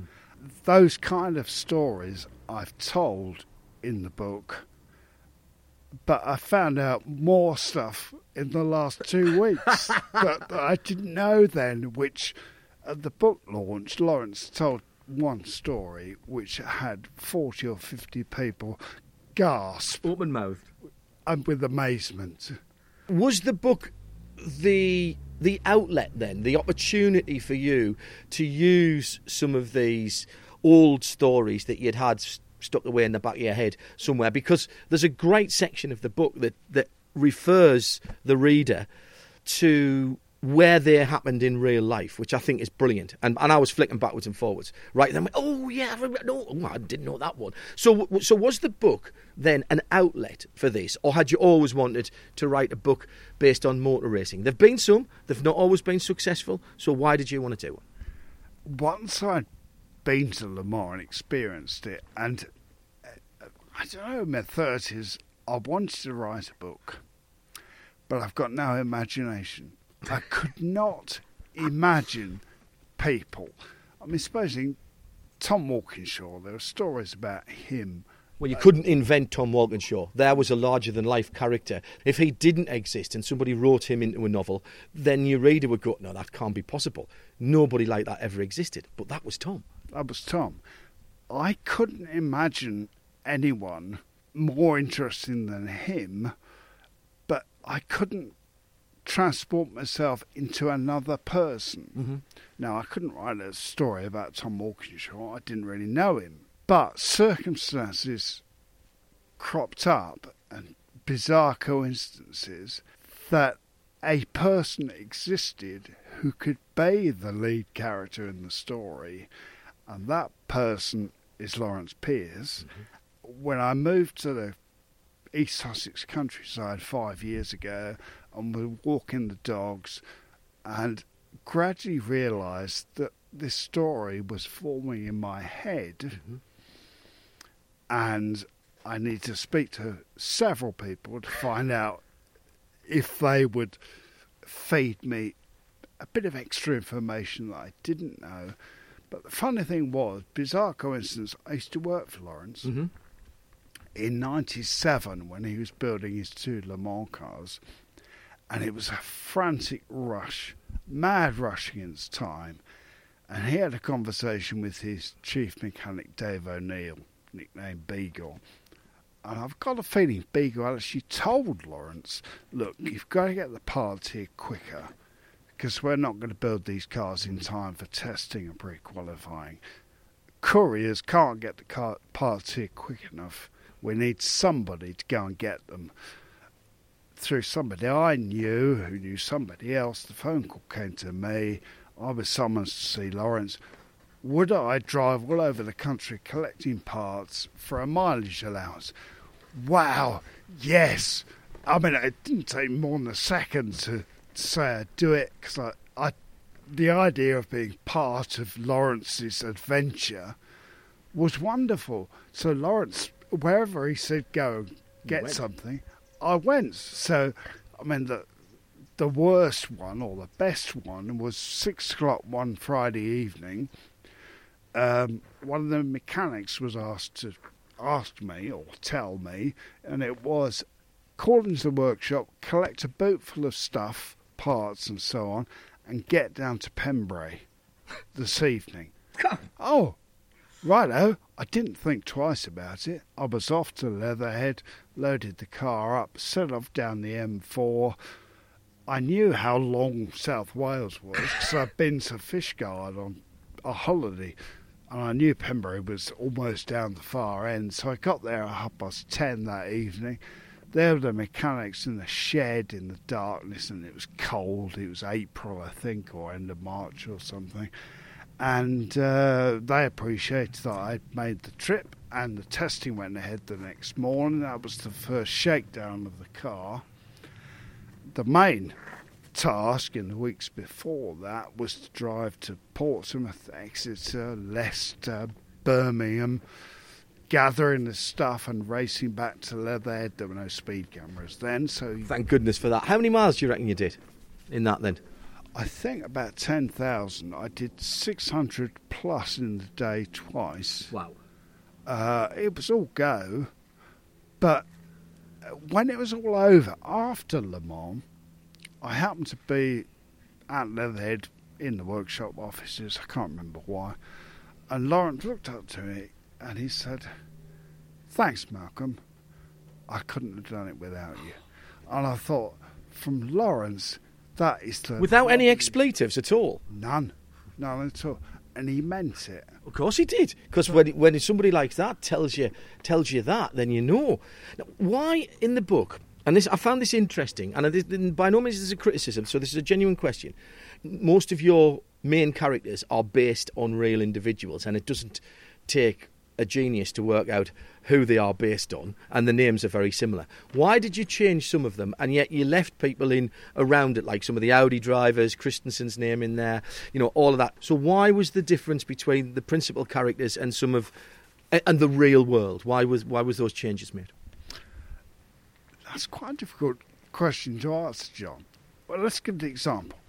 Lawrence Spears became Larry Payne. Mm-hmm. Payne because that's seemed appropriate to Lawrence. I need to go on to uh, 2008 and explain that I got this illness, had to stop work, was friendly with Andy Wallace, James Weaver. Mm-hmm. We used to meet for lunch every, say, nine months or something. Mm-hmm. And they used to tell me stories that I never knew. Wonderful stories. And that added to this fund of knowledge. Mm. Back to the 97 race, that Lister, it was built at the last minute. He, Lawrence got it through qualifying. Some cars were thrown out. Mm-hmm. He got it in through qualifying. Some cars were thrown out. He got it in the race. That was a fantastic achievement. I wanted to tell a story and get Andy's stories in, James's Mm. stories in, and I wanted the third driver to be based on Allan Simonsen. Mm-hmm. Now, to do with Alan, most listeners will know what happened to that poor chap. Uh, I was listening to your commentary Mm. in 2013 and your announcement, Mm. and that was Hardest just done, a shocking day, a Mm. shocking moment. Now, I knew that chap very well. Yes. I had a, a very nice personal relationship with him and helped him in certain ways. So, uh, I wanted these two characters to drive the car. Mhm. So I engineered the story so that instead of in real life, Lawrence had two cars in that race. Mm. In my version of the story, he had one, Mm-hmm. and using this fund of information that Andy and James told me that I'd gathered at the time by working for Lawrence, but discretion meant I couldn't write about it. You'd Right. hear things and think, Yeah. nope, can't say that, can't get that in, nope, don't write that ever. Well, 20 years later, you can. So, particularly when it's in a novel. This is not a textbook about that race. Indeed, there's parts of the book actually that are amalgamations of a of a couple of things that happened at Le Mans. So again, you've taken artistic license there, but brought in some stranger than fiction facts with your storytelling. It's brilliant. It's a it's a lovely weave. because I, I've compared it to the World Cup final cricket recently, Mhm. in that things happened that that were barely believable. Correct. Well, in this race, by amalgamating all these extraordinary stories, which really happened, Mm. James Weaver's story of the March Nissan pit stop in '86. That was a remarkable pit stop. Now, I wasn't a journalist then. I was there enjoying the race. I didn't know what happened. I didn't know until James retired, started to write his autobiography, got to 70,000 words, and he stopped, unfortunately. I've tried to persuade him to carry on. But I'm sure you'll understand this. When you're writing, you sort of lack that ultimate confidence to know whether it's good enough. Mhm. And James went through that, Mhm. and he sent me a chapter and said he was worried. You know, is this book going to be any good? He sent me a chapter, and the chapter was about a pit stop, and the story is brilliant. And you'll have to read the book now, Taking the World by Storm, to find out what that was, because that's woven beautifully into it. How long did it actually take you to write it, Malcolm? It took me four years. My illness means that I don't know, a hint of depression or something. I hate winter. I started and stopped and started again, and I'd, I'd written half the book, and it was March 2017, and suddenly that spring, it was very sunny, and my mood lifted. Brilliant. I got into it. I couldn't do a lot each day, but by doing it each day, I got to June and suddenly realised I've virtually done it. Well done. And so, four years basically, and another year to tie up the loose ends and get the images and all this stuff. And are you happy with it? I am happy. I had to draw a line because my illness got worse, so I'd struggle now. If I tried to change it, I would struggle to actually improve it. I'd make it worse, I think. Mm. I had to just draw the line and say that's it. Now, the funny thing is, drawing that line, there was a danger it would never get published because when the idea came about, and I wanted to tell the story through somebody else's eyes. So Smithy tells the story, Mhm. and I've called him Ryan Smith. Mhm. And this partly answers your question earlier on. Real name Ian Smith. Ian, in '97, built Lawrence's V12s. Mhm. They were fantastic engines. When he was running the FIA Championship, one of those engines ran for 60 hours, trouble free. Smithy did a brilliant job, and I was in and out the workshop seeing what Smithy was doing and the other mechanics, and so I had to ask Ian if I could tell this story. I'd written, say, six chapters, met him for lunch, threw six chapters at him and said, Read that, see what you think, come back to me. If you don't like it, I'll just drop it. He loved the idea of, of this adventure being Mm. told in print. He was very helpful. He told me fantastic stories about Lawrence when the stress was at its highest, and they'd have pizza in the evening because the mechanics were working 16 hours a day and they were absolutely knackered. So they'd send out for pizza, and Lawrence would get cross about something, and pizza would fly across the office. The phone would fly across the office. The mechanics had to bolt it down so that Lawrence wouldn't throw it at somebody. So Smithy helped me tell the story. Mm-hmm. There were some things that I remembered that Smithy. Because none of this is written down. You didn't take notes at the time or anything like this Oh, because that that wasn't that type of relationship. No, it was it was all in my head because I love stories. These stories are just parked there and they were just waiting for somewhere to emerge. Now I said to Smithy, um, "Look, I'm going to finish the book, and I'll I'll send it to you. I've got to then run it past Lawrence. Mhm. If Lawrence says you can't publish that, I will just put it on the shelf, and that's it. I've enjoyed writing Mhm. it, but that's Yep. it. The public won't read it. So it was, I think it was July 2017, and I took the plunge, wrote the email to Fiona Pearce, explained what I'd done. Now, Smithy had, had paved the way. He told Mm-hmm. her something was going on, so she wasn't surprised. Sent the draft by email, and I said, Look, just run this past Lawrence, blah, blah. Two days later, I was in my garden up the road picking up dog poo, strangely. Phone rang. It was Lawrence. He announced it was Lawrence. And straight away, because he's got a very good sense of humour, he said, Malcolm, you see you next Tuesday.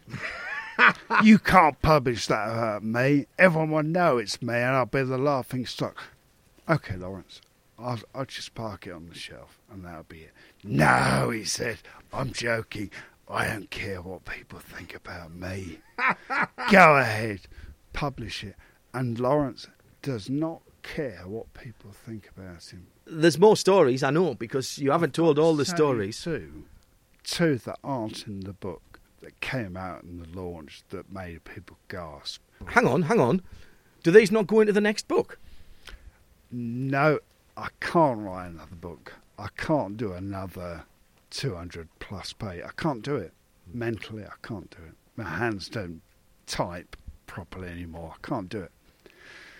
That Lister in 97 was a very good car, but it mm. was very new. Mm-hmm. By 98, Lawrence developed it. By 99, it won the British GT mm-hmm. Championship in the best year mm-hmm. ever. Mm-hmm. The intrigue and the drama that went on that year, right?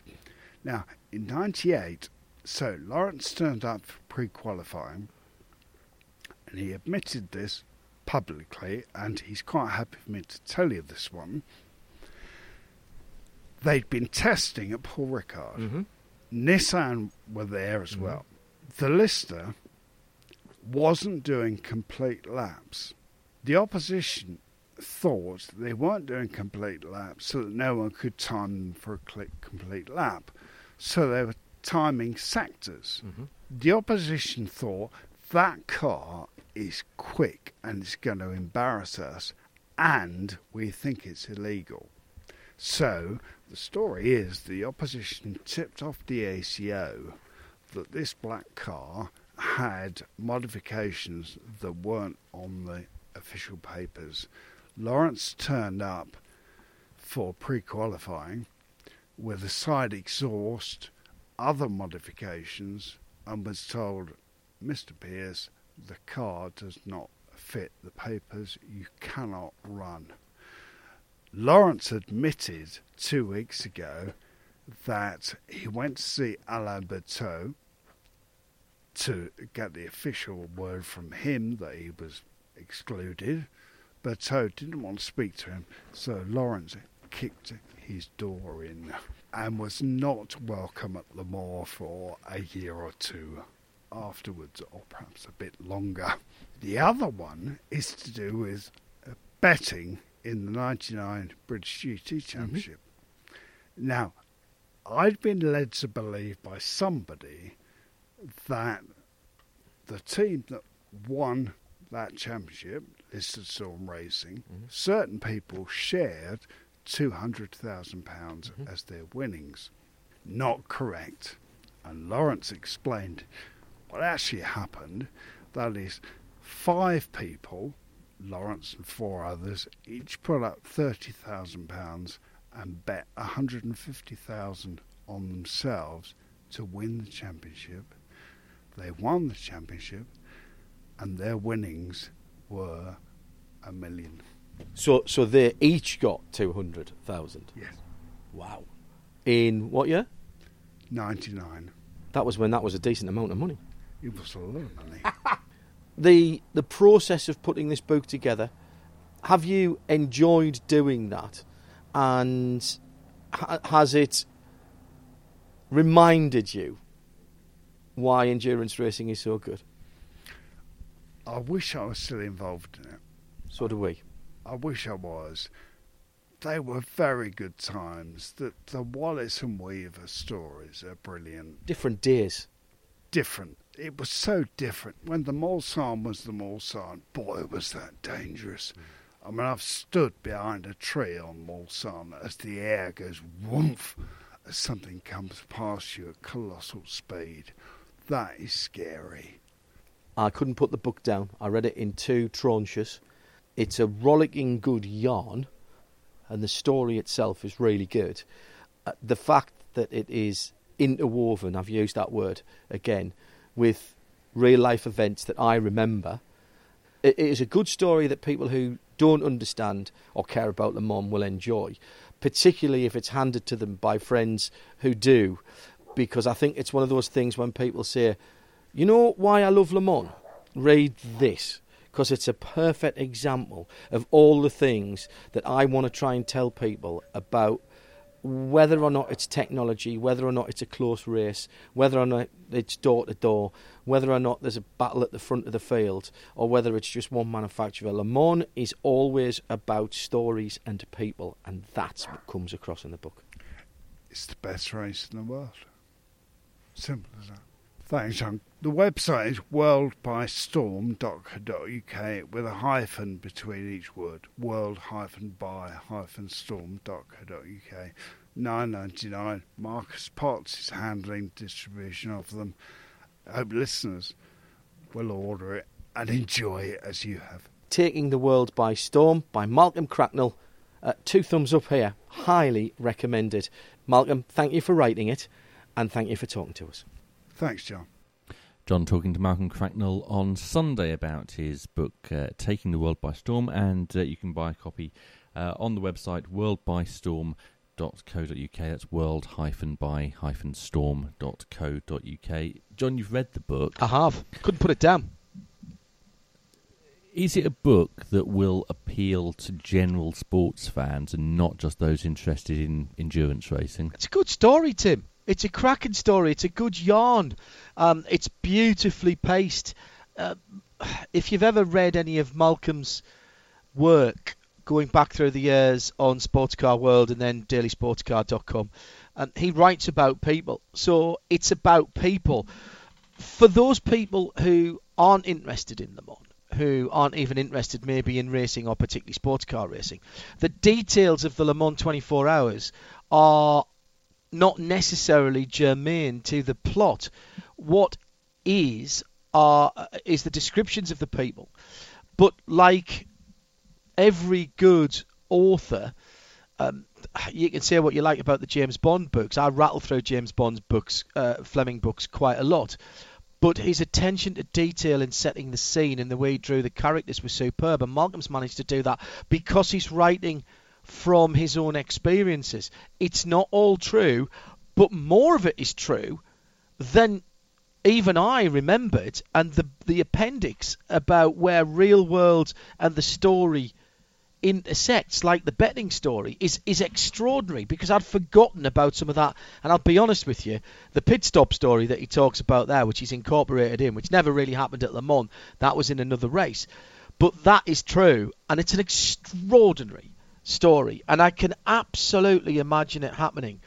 And it, it's it's magnificent. It is, as I said to Malcolm in the interview on Sunday, I had a smashing afternoon with Malcolm, and I, I could have left the tape recorder. That, by the way, is about half of what I recorded with him, and about a sixth of what we talked about. Uh, time spent with Malcolm is never time wasted, and, and we picked up where we left left off the last time I spoke to him, which was many years ago. It was very good. Um, as I said there, it's a perfect book for people who like Le Mans. It's a perfect people book for people who know people who like Le Mans and maybe don't quite understand why they like Le Mans so much. Because everything that makes Le Mans for me, and clearly for Malcolm, so important is in that book because it's about the people. And it's not just about the 24 hours of the race. It's not just about the week or the 10 days or the fortnight, three weeks as it nearly is with test day now, of the race. It's about what leads up to it. And it's about the utter dedication and single mindedness to get every single car on the grid. And that's what drew me in. And everybody will. Uh, I'll, I'll lend you the book, Nick, and and read it. You'll pick out the people. You weren't part of our team in '97, but you'll recognise some of the characters because they're still around. And did you you, you mentioned uh, an appendix? So at the back there is a mm. list of what's true and what's yes. not true. So reading the book, were you referring to that as you went yes. along? Yes, because there's there's you know blah blah blah blah blah. See note three at the back and and and, and it, it's like Nick's for, giggling. For Cliff's notes, isn't it? No, it, it is like a textbook where you go, really? And or, they, or you'll go, oh yeah, yeah, I know what that was about, and you go at the back and go, oh no, I didn't know what that was about. That oh, that was a different version of that. Okay, that's good. So, or, so were there things that you thought that's true, and then found out that that was actually fiction, and vice versa? Uh, no, there was nothing in there um, that I. Uh, Malcolm's been very clever about blending different years, and it's not all the same year. It's a bit like an episode of Casualty or Blue Bloods or, or, or any recurring drama, you know, it it's not really what happens in 24 hours in a accident and emergency or in a police station. It, you know, it, it's it's compressed, and and what happened over two or three seasons has been compressed into the build-up and the race and the aftermath of a single year at Le Mans. But to be honest, so much goes on in a single year at Le Mans. It's not beyond the bounds of possibility that it, it could have happened. But there were things that I read and said, oh, no, have I heard... Bear in mind, Tim, I'm getting old. Now, have I heard that before or not? And then I'd go to him and go, oh, well, I didn't know that. I, I absolutely didn't. I thought that was something else or... Yeah, and you go, wow. And I think a lot of people will read some of those things and go, yeah, that'll never happen. That would never oh, hang on a second, there's a note here. Let's flick to the. Oh, that did happen. That happened in a Japanese GT. Wow, it, it's great. It's great for stuff like that, and and you can choose to do that as you re, as you go along, or you can choose to go to the end of the book and, and, and read through it. And there's a lovely little piece at the end as well about how Daily Sports Car came into being, some of the stuff we we spoke about. Um, Marcus Potter's on holiday at the moment. He's handling all of the distribution and he's done the circuit diagrams and the illustrations. He's a very talented lad, is Marcus, as well as being a very good photographer and a good writer as well. He's got far too much talent. I I feel from the Twitterage coming in, Marcus is going to come back to quite a few. Uh, quite a few orders. He's going to be busy for the weekend. He'll be tough with you. He, he's he's back day after tomorrow. So if Ah, you've just made your orders order tonight, now, please. Yes, yeah, absolutely. Yeah, get it get it in. At least Uh, we're pleased that that box at the bottom of his stairs can go. Yes, uh, ab- absolutely. Uh, Dave Alcock says, high praise from John regarding uh, Mr. Cracknell's writing to compare scene setting with Ian Fleming. I've always enjoyed the James Bond books. Recently, only William Gibson's writing has matched Fleming's vivid scene descriptions. Um, well, Dave, you know sports car racing. I thoroughly recommend that, and see if you draw the same type of part. It's it's not in the style of, but the attention to detail and the way he describes particularly things going on track and explains various things at Le Mans. It's very, very good indeed. And by the way, I'll I'll recommend to you if you haven't already the continuation uh, Bond novels uh, as well, um, which that, sounds, are that sounds like a financial product. um, Would you like a continuation? Bond, 7.3%. uh, Marino Franchitti was one of the uh, consultants on, and uh, I started that sentence and uh, then can't remember uh, what the book's called. Um, uh, I'll I'll get back to it. Um, it's downstairs. I could run downstairs, but um, You can't because we've got a show to do. and We've Oh, still right, to talk fine. about some actual motor racing. uh, shall we do a bit of sports cars? That would be appropriate. Uh, World Endurance Championship, and there will be a World Endurance Championship preview show before that starts uh, in about Really? uh, Two weeks. three Well, weeks. Is it two two and a weeks? half weeks. Two and a half weeks. Uh, but we're starting to get confirmation of who's going to be in which car. Right. Uh, so let's start with Rebellion, uh, because we already knew two of those drivers, and now we know the third. Well, first thing we should say is only one car. Yes. Which we also knew. Yes. Um, Charlie Higson did the Young Bond novels, and they're very good as well. I enjoyed those a lot as well. Sorry. Uh, so who's in that then, Tim? Fire away. Uh, so Norman Nato has uh, Yes. joined the uh, Rebellion team alongside uh, Bruno Senna and Gustavo Menezes. Yeah. That that's a strong team, Nick. To be honest, Norman Nato Yeah, great has served. drivers. He served his apprenticeship It's kind of it, it, they're walking with the white flag, though, aren't they? with only one car. We we can't beat the Toyotas, so we'll just turn up and, and get two entries for them on. Mm. Uh, United Autosports have announced who their uh, substitute driver will be for uh, Paul di Resta, who has a clashing uh, engagement, which means that he can't go to Fuji. And it is super sub extraordinaire. Um, because David Fairclough. yes, that's quite correct. the Ginger Warrior. No, it's Ollie Jarvis. I it? love 70s references. It's good, isn't it? I've got a football podcast to record with Declan tomorrow. I'm looking at. It's not the 70s, it's the 90s, but even so, I'm looking forward to that. Um, it is Ollie Jarvis, and Ollie's been doing great stuff with Mazda, of course.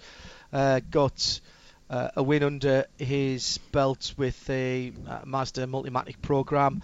Uh, former Audi driver, Audi prototype driver as well, of course. So uh, basically, him and Tinkers, Tincknell, uh, are jumping in all over the place. They're the just the, the go-to uh, yeah. drivers who are uh, free. Uh, you free this weekend? Yeah, you have my car. Uh, Trigger Mortis, by the way, is the uh, is the Bond book that Marino was involved in, and I um, I thoroughly recommend it. It's got some good Interesting motor play racing. in it. words. Yeah, it's very good, Mm. very good. Uh, Filipe Anthony Horowitz. Albuquerque hmm and uh, who's the third driver in that United car? Who's the second one? Sorry, Filipe Albuquerque. Albuquerque. Yeah. Um, is it Will Thingy? No, Will Uh, Owen. It's not um, Will Owen. stop. I've got my mind filled with too many other things. Move on. You're bonded up, aren't Aston you? Martin Racing. The main thing is that Ollie's moved to that. Aston Martin Racing, being a bit of a uh, a swap and a change but in GTE arm. Have you seen this? Yes, they've got D- Darren's back on the World Championship, isn't he? In the the AM car. Darren has been. Sorry, Darren Turner. We should. Darren Turner, yes, there is only one Darren uh, in Aston Martin terms. That's true. So DT, um, Darren Turner, 007, uh, hi DT. He is back with a full-time ride, which he didn't have last year. Remember, he was doing a bit of Japanese GT. Now, I'm not sure how that affects that because he was supposed to be doing a full season of. Super GT um, in GT 300.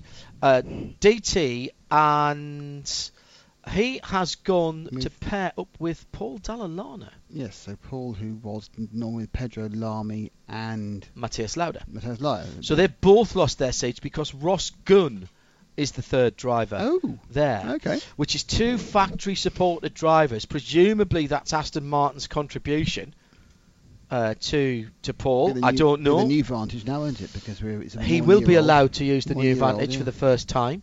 So I, I, I, I commiserate with Pedro Lamy and Mathias Lauda, both two smashing guys. Pedro driving out of his skin for the last few years and doing the best work he's ever done. Mateus has grown massively in the last couple of years. Let's hope they turn up somewhere else. I'm sure they will. Here's the question for me though. Paul is well known for wanting to go and do other stuff, and he popped up a couple of times last year in Ferraris, Yes, yes. including at Bathurst where he won his class, and out in the states he did GT Daytona version of uh, of uh, Rolex 24.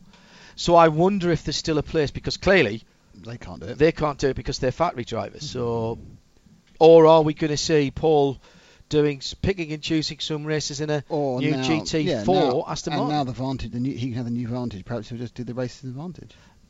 That's GT Le Mans. He won't come to WeatherTech in a GT Le Mans car, No, it becomes a GT3 car. which is a different car.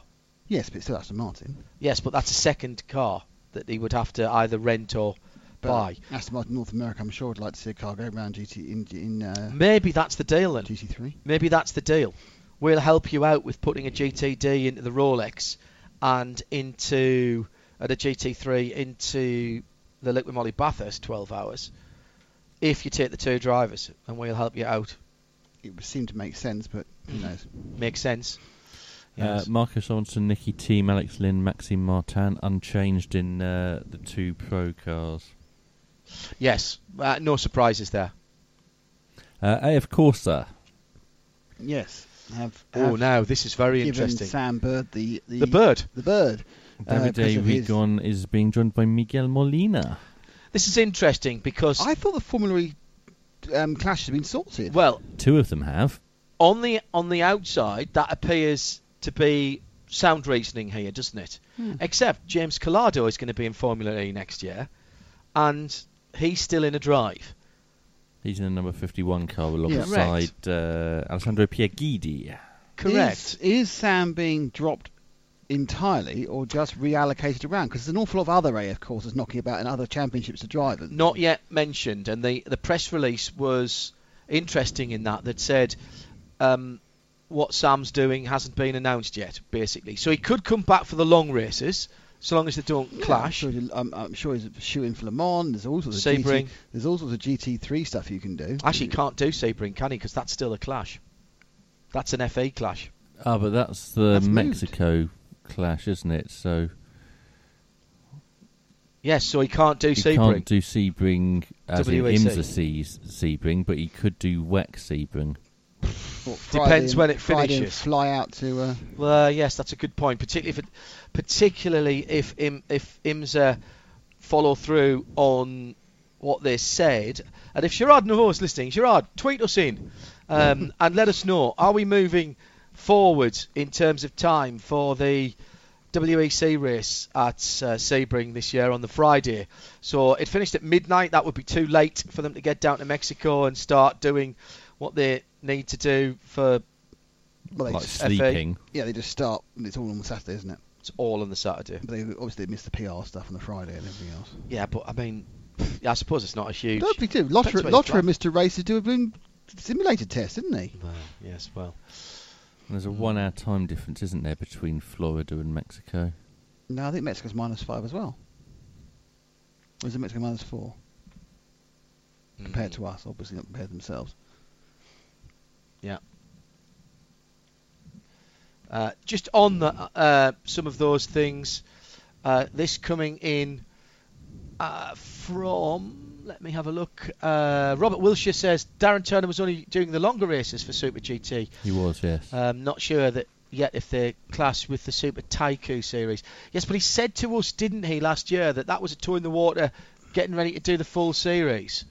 Uh, so we'll have to see how that works out, or maybe whether uh, plans have changed. Uh, so that's Aston Ferrari. Oh, oh, oh, Ginetta. Oh, Ginetta. Two cars for Ginetta. Eh? Strangest driver lineup I've seen. All right, so let's go for the what I'm calling the second car first, which is is effectively Number the six. well, it, this is the pay driver car, isn't it? This is the business car. Yes. But So- is it? Because Mike Simpson's Ginetta factory driver Yes, but with him. is Guy Smith. Who Oh reti- no, no, that's not the car I meant. I meant the Rodchev car. Right. Well, that's got Charlie Robertson, who's a Ginetta factory driver in it. Yes, so with him is Rodchev. Who's Yep. out of work after BR pulled out. Yeah, and he'll be paying for that drive. He was quite good. And who's the driver in that car then, Tim? Uh, Ben Hanley. Ben Hanley. So he'll be putting a bit of money in as well. Uh, re- obviously getting away because of course he lost the P1 drive because Dragon Speed disappeared Correct. um, with their terrible car they had last year. Yes. Couldn't make it work. And uh, Elton, Death Trap. uh, Elton wasn't backwards in coming forwards about that. Um, Elton Julian, uh, team principal of Dragon Speed.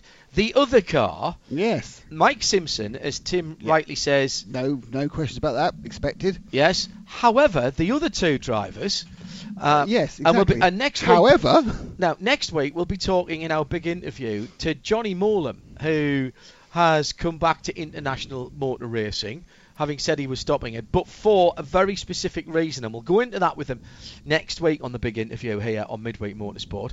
Guy Smith, done, done, and done. I did the interview with him you did the retirement a, interview, a guys. year Smith. ago at Silverstone. Um, that's it. I'm just driving a Bentley. I've had a great career. Diddly diddly dee. I'll do some support stuff. And oh hello. Oh, I'm now back in the WEC at least for the first round. and that's a good point for the first round. And he's paired up With a driver he drove with almost a decade ago in the American Le Mans series.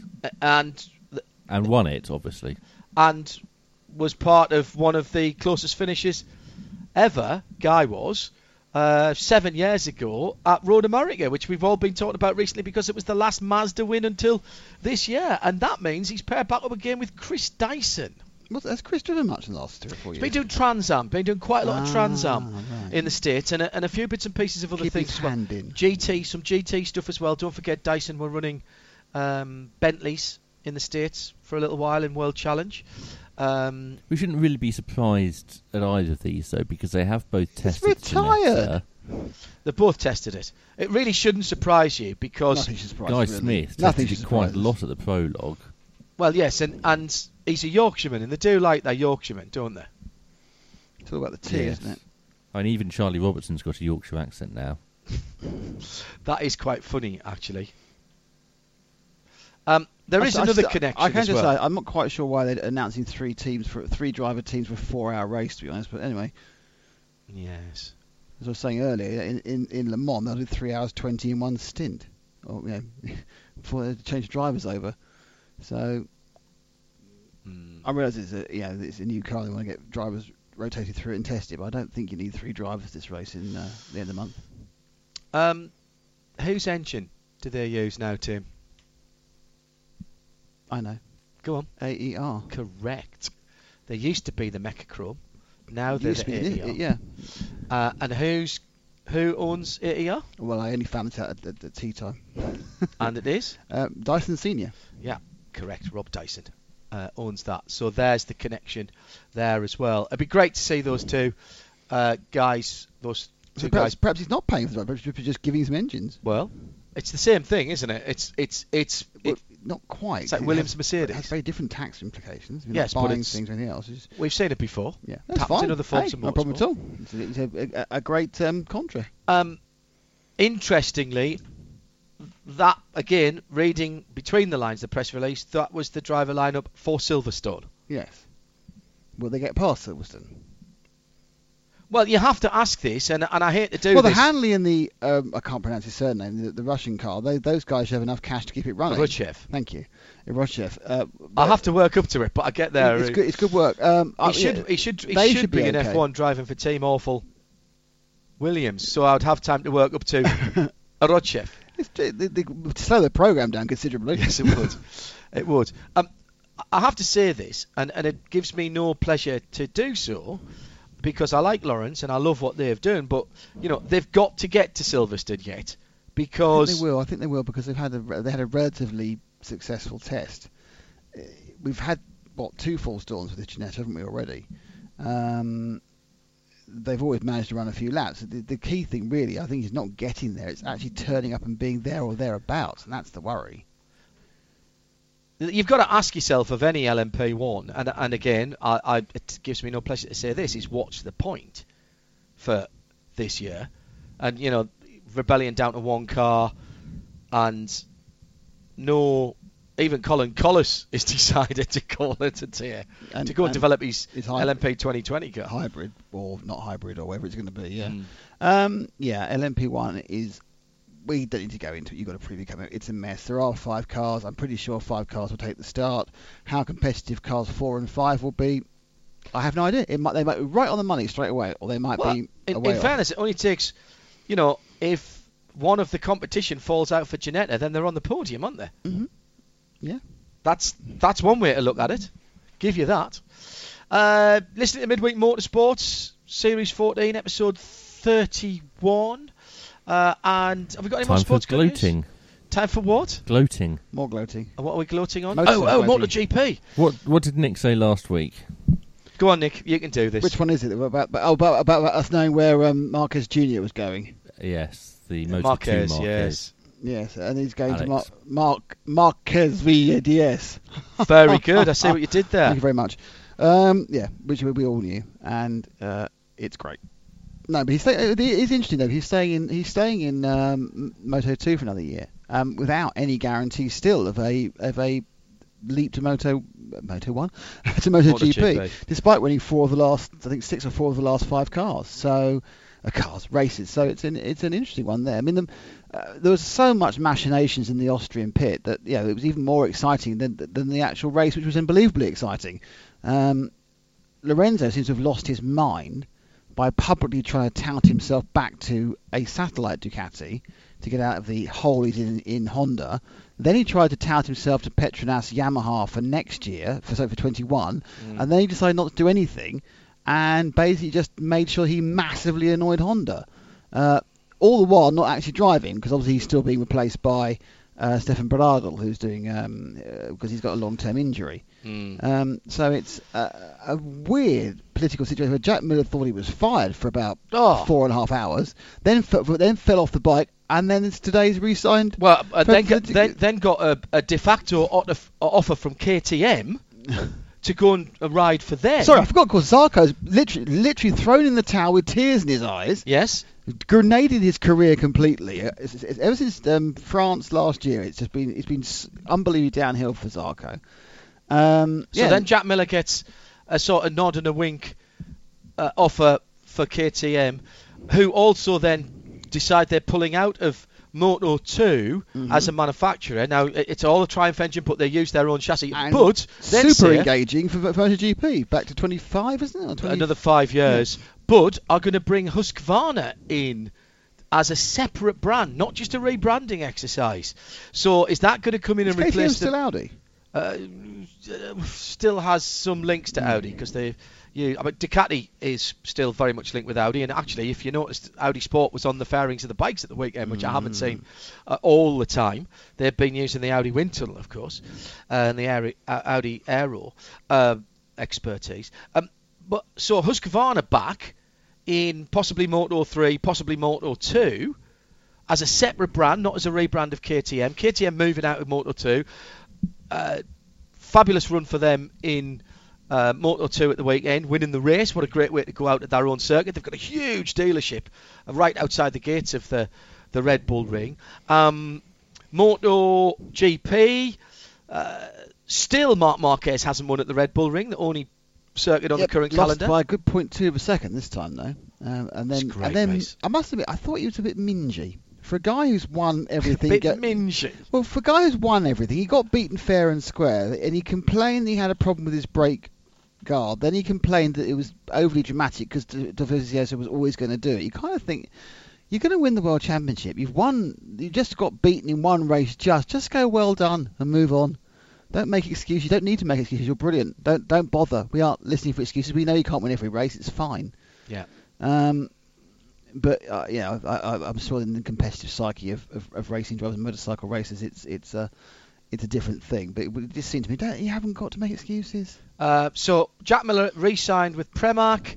Uh, Dovey winning for Ducati. Obviously, we said it was a Ducati circuit. Yeah, so- well, which is, it wasn't really as no, much because as Honda made was. a big leap Honda, forward. my gosh, how much extra drive and power they found out in one year. That's superb. I mean, I, I don't know how much is actual power and how much actually is drive because you know, getting that leap off. Hmm. Um, but they've obviously found a few horsepower. All right, so Moto 2, we know KTM's going. Who else, uh, Tim, is leaving Moto 2 and why? Uh, Tech 3. Ah, Tech Trois, yes. Tech Yes. of course, run because to they're going to Moto 3, Satellite. Hmm. uh, where they will be running the Red Bull KTM team, Yes. which very is new for Moto 3. Correct. Correct. Uh, we've got some rule changes for MotoGP in 2020 as well. Uh, Right. I saw one of these. Um, uh, can I just say, um, did you watch the form, the Moto E? They had No. to put it down from seven to five laps because they're were flat. they were flat out everywhere. Uh, and the, the little bit of news from that is uh, Smith, um, Bradley, Bradley Smith, Smith. is replacing Powie, and he's in um, the One Energy Racing Moto E team, and he's riding for Petronas in Moto 2 for Silverstone, which is the next round. And by the way, I've had lots of people telling me, and, and it was reported as well on the British coverage at the weekend, there was a motorbike track day on Friday at Silverstone, and it threw it down, and there was zero standing water. Really? Yes, Good stuff. so that's good news. Uh, so, yes, n- new rules. Um, uh, main one, am I right, Tim, is about finally defining what happens on a jump start properly. Yes. Because the jump start was over penalised um, with a drive through which completely takes you out of the race entirely. Correct. It's being replaced with two long laps. Oh, okay. So if you do two long laps, which is, Just about six seconds it's normally. six to eight seconds, yeah, Yeah. compared to what 36 seconds for trundling down the pit lane. So yeah, it's still a major um, handicap, and it certainly would take away uh, negate any advantage of jumping the start, but it wouldn't mean you go from you know third to nowhere. You might still you'll still have a good chance of scoring some Now I have a question about this. Do they have to be two consecutive No. long laps? No. Or could you do one and then do a normal lap I and then one and then a normal X lap? number of. you'll- You've I got five laps yeah. Before you've got to do them, but yes, but you don't have to do them consecutively. I think you could do one on lap one and one on lap five, or s- Yeah, you, laps ha- two you just three, have to have done the two by then. two yeah, and four, Yeah. one and five, two and five, four and five, three and five, and house. three and four. Um, quick word for the me. other the other Oh, go on. rule change Yeah. uh, is about knee pads. Yes, you can't have super sparky knee pads. Oh, really? You can't stick titanium screws and make it spark. And as we all know, the person who loves sparks most of all in this program is um, Declan Brennan. He made a big point about sparks on Twitter this week. Well, they're number one all over heaven. They are exactly. Wow, other songs by Sparks. That's brilliant. That is. Uh, I read well stuff on that. Um, yes, he's big on Sparks. Neither of you got my half Nelson joke. No, sorry. Did you not know know that. No, this town's not big enough for the both of us. No, I know I did that. use- I the used male. we one. knew that. I knew that one. Right? Yeah. Half Nelson was the name of the band before it was Sparks. And I'm really disappointed that neither of you picked up on that. I. I am much more peripheral gags, not the in-depth body gags. I've still got those on vinyl, though. um, Yes, so, sorry. so you can't have Sparky Slides anymore, which I, I, did- I did think of it I'm was already actually old banned. enough to remember Sparks. No, Oh, I'm sure you're not. Stop it. Um, can I have a quick word about? Um, we, we've talked about Motor 2 and the, it was a great Motor 2 race, crash fest at the end, more like a demolition derby than a race, but it was still a great race in KTM won. Moto 3 was interesting, Nick, because it started in damp but drying conditions with everybody on slicks. Mhm. And what do we know about Moto 3 normally? Is it's it's it's a it's- 14, 14 bikes across the road. Yes. And what we had in the tough conditions was three riders disappearing 10 seconds up the road Really? when it was damp. Uh, and everybody was on slicks, which I found very interesting. Was there any link between them? Like, were they all Northern Europeans No. who used to rain more? There was two, like there, there was there was two teammates, but but they disappeared. And then as it dried up, everybody came back to them. They were all top riders, but I thought it was very interesting that they managed to to break That could away. be set up, couldn't it? They Ah, it was mag- it slightly for more for the, the the damper conditions, and obviously it dried out. Their, their bikes would, would ease off, and the other bikes would get better. I I thoroughly thoroughly enjoyed all of the races, and I, and just a little word for BT Sport who did the coverage at the weekend. I watched pretty much every moment of it, including the bits between the races and the bits between the practice sessions. There were no fillers.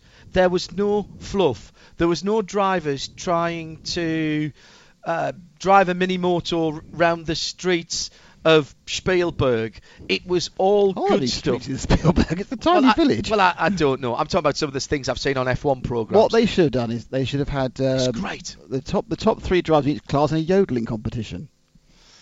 Yeah, you see, there was none of that. Or what's your favourite sound of music song? It was it was brilliant stuff uh, in in Moto 3 and Moto 2, but I, I thoroughly enjoyed. Fenati took it from um, I think it was McPhee second, I think he was John McPhee who uh, came through very well, the Scottish rider. Anyway, go if you get a chance, go back and watch it. It's it's on. Uh, video channels. Uh, very quick, so great, great weekend in Silverstone. Next up, uh, two more very brief stories from Tim, and then we'll finish with a bit of entry list news. Uh, Joan Mir has been released from hospital. oh, good. Uh, and what made its debut at uh, Spielberg at the weekend, Nick?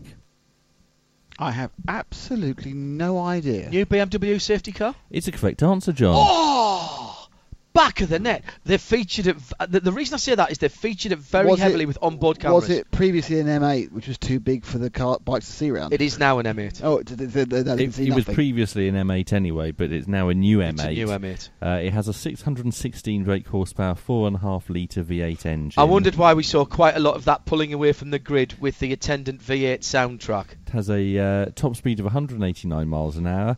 Uh, it does 0 to 60 in three fabulous. seconds. It was fabulous, particularly when it was damp and it was a bit squirrely. Uh, it has titanium sport exhaust, carbon fibre engine cover. Which, cover. if you get that on the ground, obviously will spark. Exactly. So they, they had to Mm. ban that one straight away. Yes. Great stuff. Um, we should have gone to that race. We should have biked to that race. Uh, and the finish. rear wings from the GTE car. Yes, it is. Oh, okay. Uh, let's quickly talk about the Michelin GT Challenge at VIR. Talking about that with Jeremy. That's our next IMSA race. That's where we'll be uh, next week. Uh, everything starting on Friday with a 12-hour broadcast day on Friday. Well, 12-hour day for us on Friday. Pretty much a 12-hour broadcast day for us on Saturday, uh, and then the main race on Sunday. Just having a quick look through. Not it's GTs only, obviously. Eight GTLMs. No changes there. GT Daytona, we've got Starworks back with Parker Chase and Ryan Dalziel. Scott Hargrove and Zacharie Robichon listed for Pfaff Motorsport. Let's see if that actually happens. Uh, let's quickly. I'm quickly running through this. This has just come in uh, as we were talking. Uh, ben Keating and Jeroen Bleekemolen together in the Mercedes. News, of course, that Ben is going to WEC next year, and uh, he's going to be driving a Porsche with Project One. Reason he's going to be driving a, a Project One Porsche was when he asked if he could run the Ford I am told, and I need to ask Ben this, but the, the story is that they refused him an entry if he was bringing the Ford to GTE Am. Really? Yeah, and if that, I, I'll get him to confirm that. And it's, I, I, may have been um, badly informed, but that's that's what I'm hearing. Uh, the other change. Uh, Corey Lewis still in at Paul Miller Racing. We know that's going to run to the end of the season. Uh, that's okay. That's good. Uh, and Alice Powell, after a five-year sabbatical from racing, uh, comes into the Heinricher Racing with Shank Racing. Uh, Acura with Katherine Legge. That's the story we've been sitting on for a very long time. Uh, a good few months now, actually, that uh, Alice went and tested that car some time ago very quietly. And been sharpening her skills in the W Series. Well, now do real racing. Well, I'm I'm not sure it had. I, I you, you can't know. You absolutely can't know. But it's been talked about for some time um, in the paddock. Ah, good luck to us. Nice to get back the career back on. on, on Uh, always a good pace. driver. Uh, she's she's now uh, that obviously it's a double-edged sword, isn't it? Because now the spotlight will be shone on her because of that, whereas before she'd just been a driver coming back to racing after five years off, and maybe not much would have been expected of her. But now she's going to be expected to perform at the very highest level uh, in a uh, a field, a non-segregated field of motor racing, Let's where honest, the only thing that matters is your lap time. much more competitive field. Well, uh, she's been winning. Yeah, you can no, only race. no, no, only race who's around you. What she's done, and I've watched all the W Series races this year, is she's proven that you know she's been five years off and she's got better and better and better and better. And she's got her eye back in again. You know, it's it's all very well simulation and testing, but there's no there's no substitute for racing, especially in a single seater which she wasn't um, so experienced with. Not at all. Put some excellent races together towards the back end of the season. Good luck to her, uh, and now she can go and race in a proper race series where everyone's allowed to play together. Uh, the W Series did exactly what we predicted it would before it started, which was uh, they'd all drive around for a bit and then Jamie Chadwick would win the title. Yeah, but not by as much as she should have done, not as convincing as she should have done given her experience, but I'm not sure that's politically correct to say that. Did we tell people that Lancashire won? Uh, yes, we did. Uh, they they won by. Oh, if we didn't, uh, they have. They won by eight wickets with nine balls to spare down at uh, Northampton. Nick Daman, thank you. Jeremy Shaw and Malcolm Cracknell were our other guests tonight. Tim Gray was up in London. The responsible adult was everywhere, and the rhubarb trifle was absolutely Fabulous. fantastic. Now, don't go away. You tuned in now. Coming up, a program I had the most fun doing, and I really hope this comes across. All iterations of the Mazda MX-5 available. I drove them all, and uh, a couple of versions How many is of all? some of them. Four? Four iterations, but actually, I, I think I drove. Uh, hang on. Let me work out how many different cars. I, listen to the show and, and work it out. Thanks very much to Graham Fudge and to uh, Owen Mildenhall for setting it up for me, Mazda UK, and thoroughly uh, enjoyed it. 30 years of the Mazda MX-5. We celebrate three decades of a brilliant motor car, and that comes up next. Uh, but there's no time to explain uh, because the Llama has got the roof down. This program is a Radio Show Limited production. Tell your friends there's more at radiolemans.com.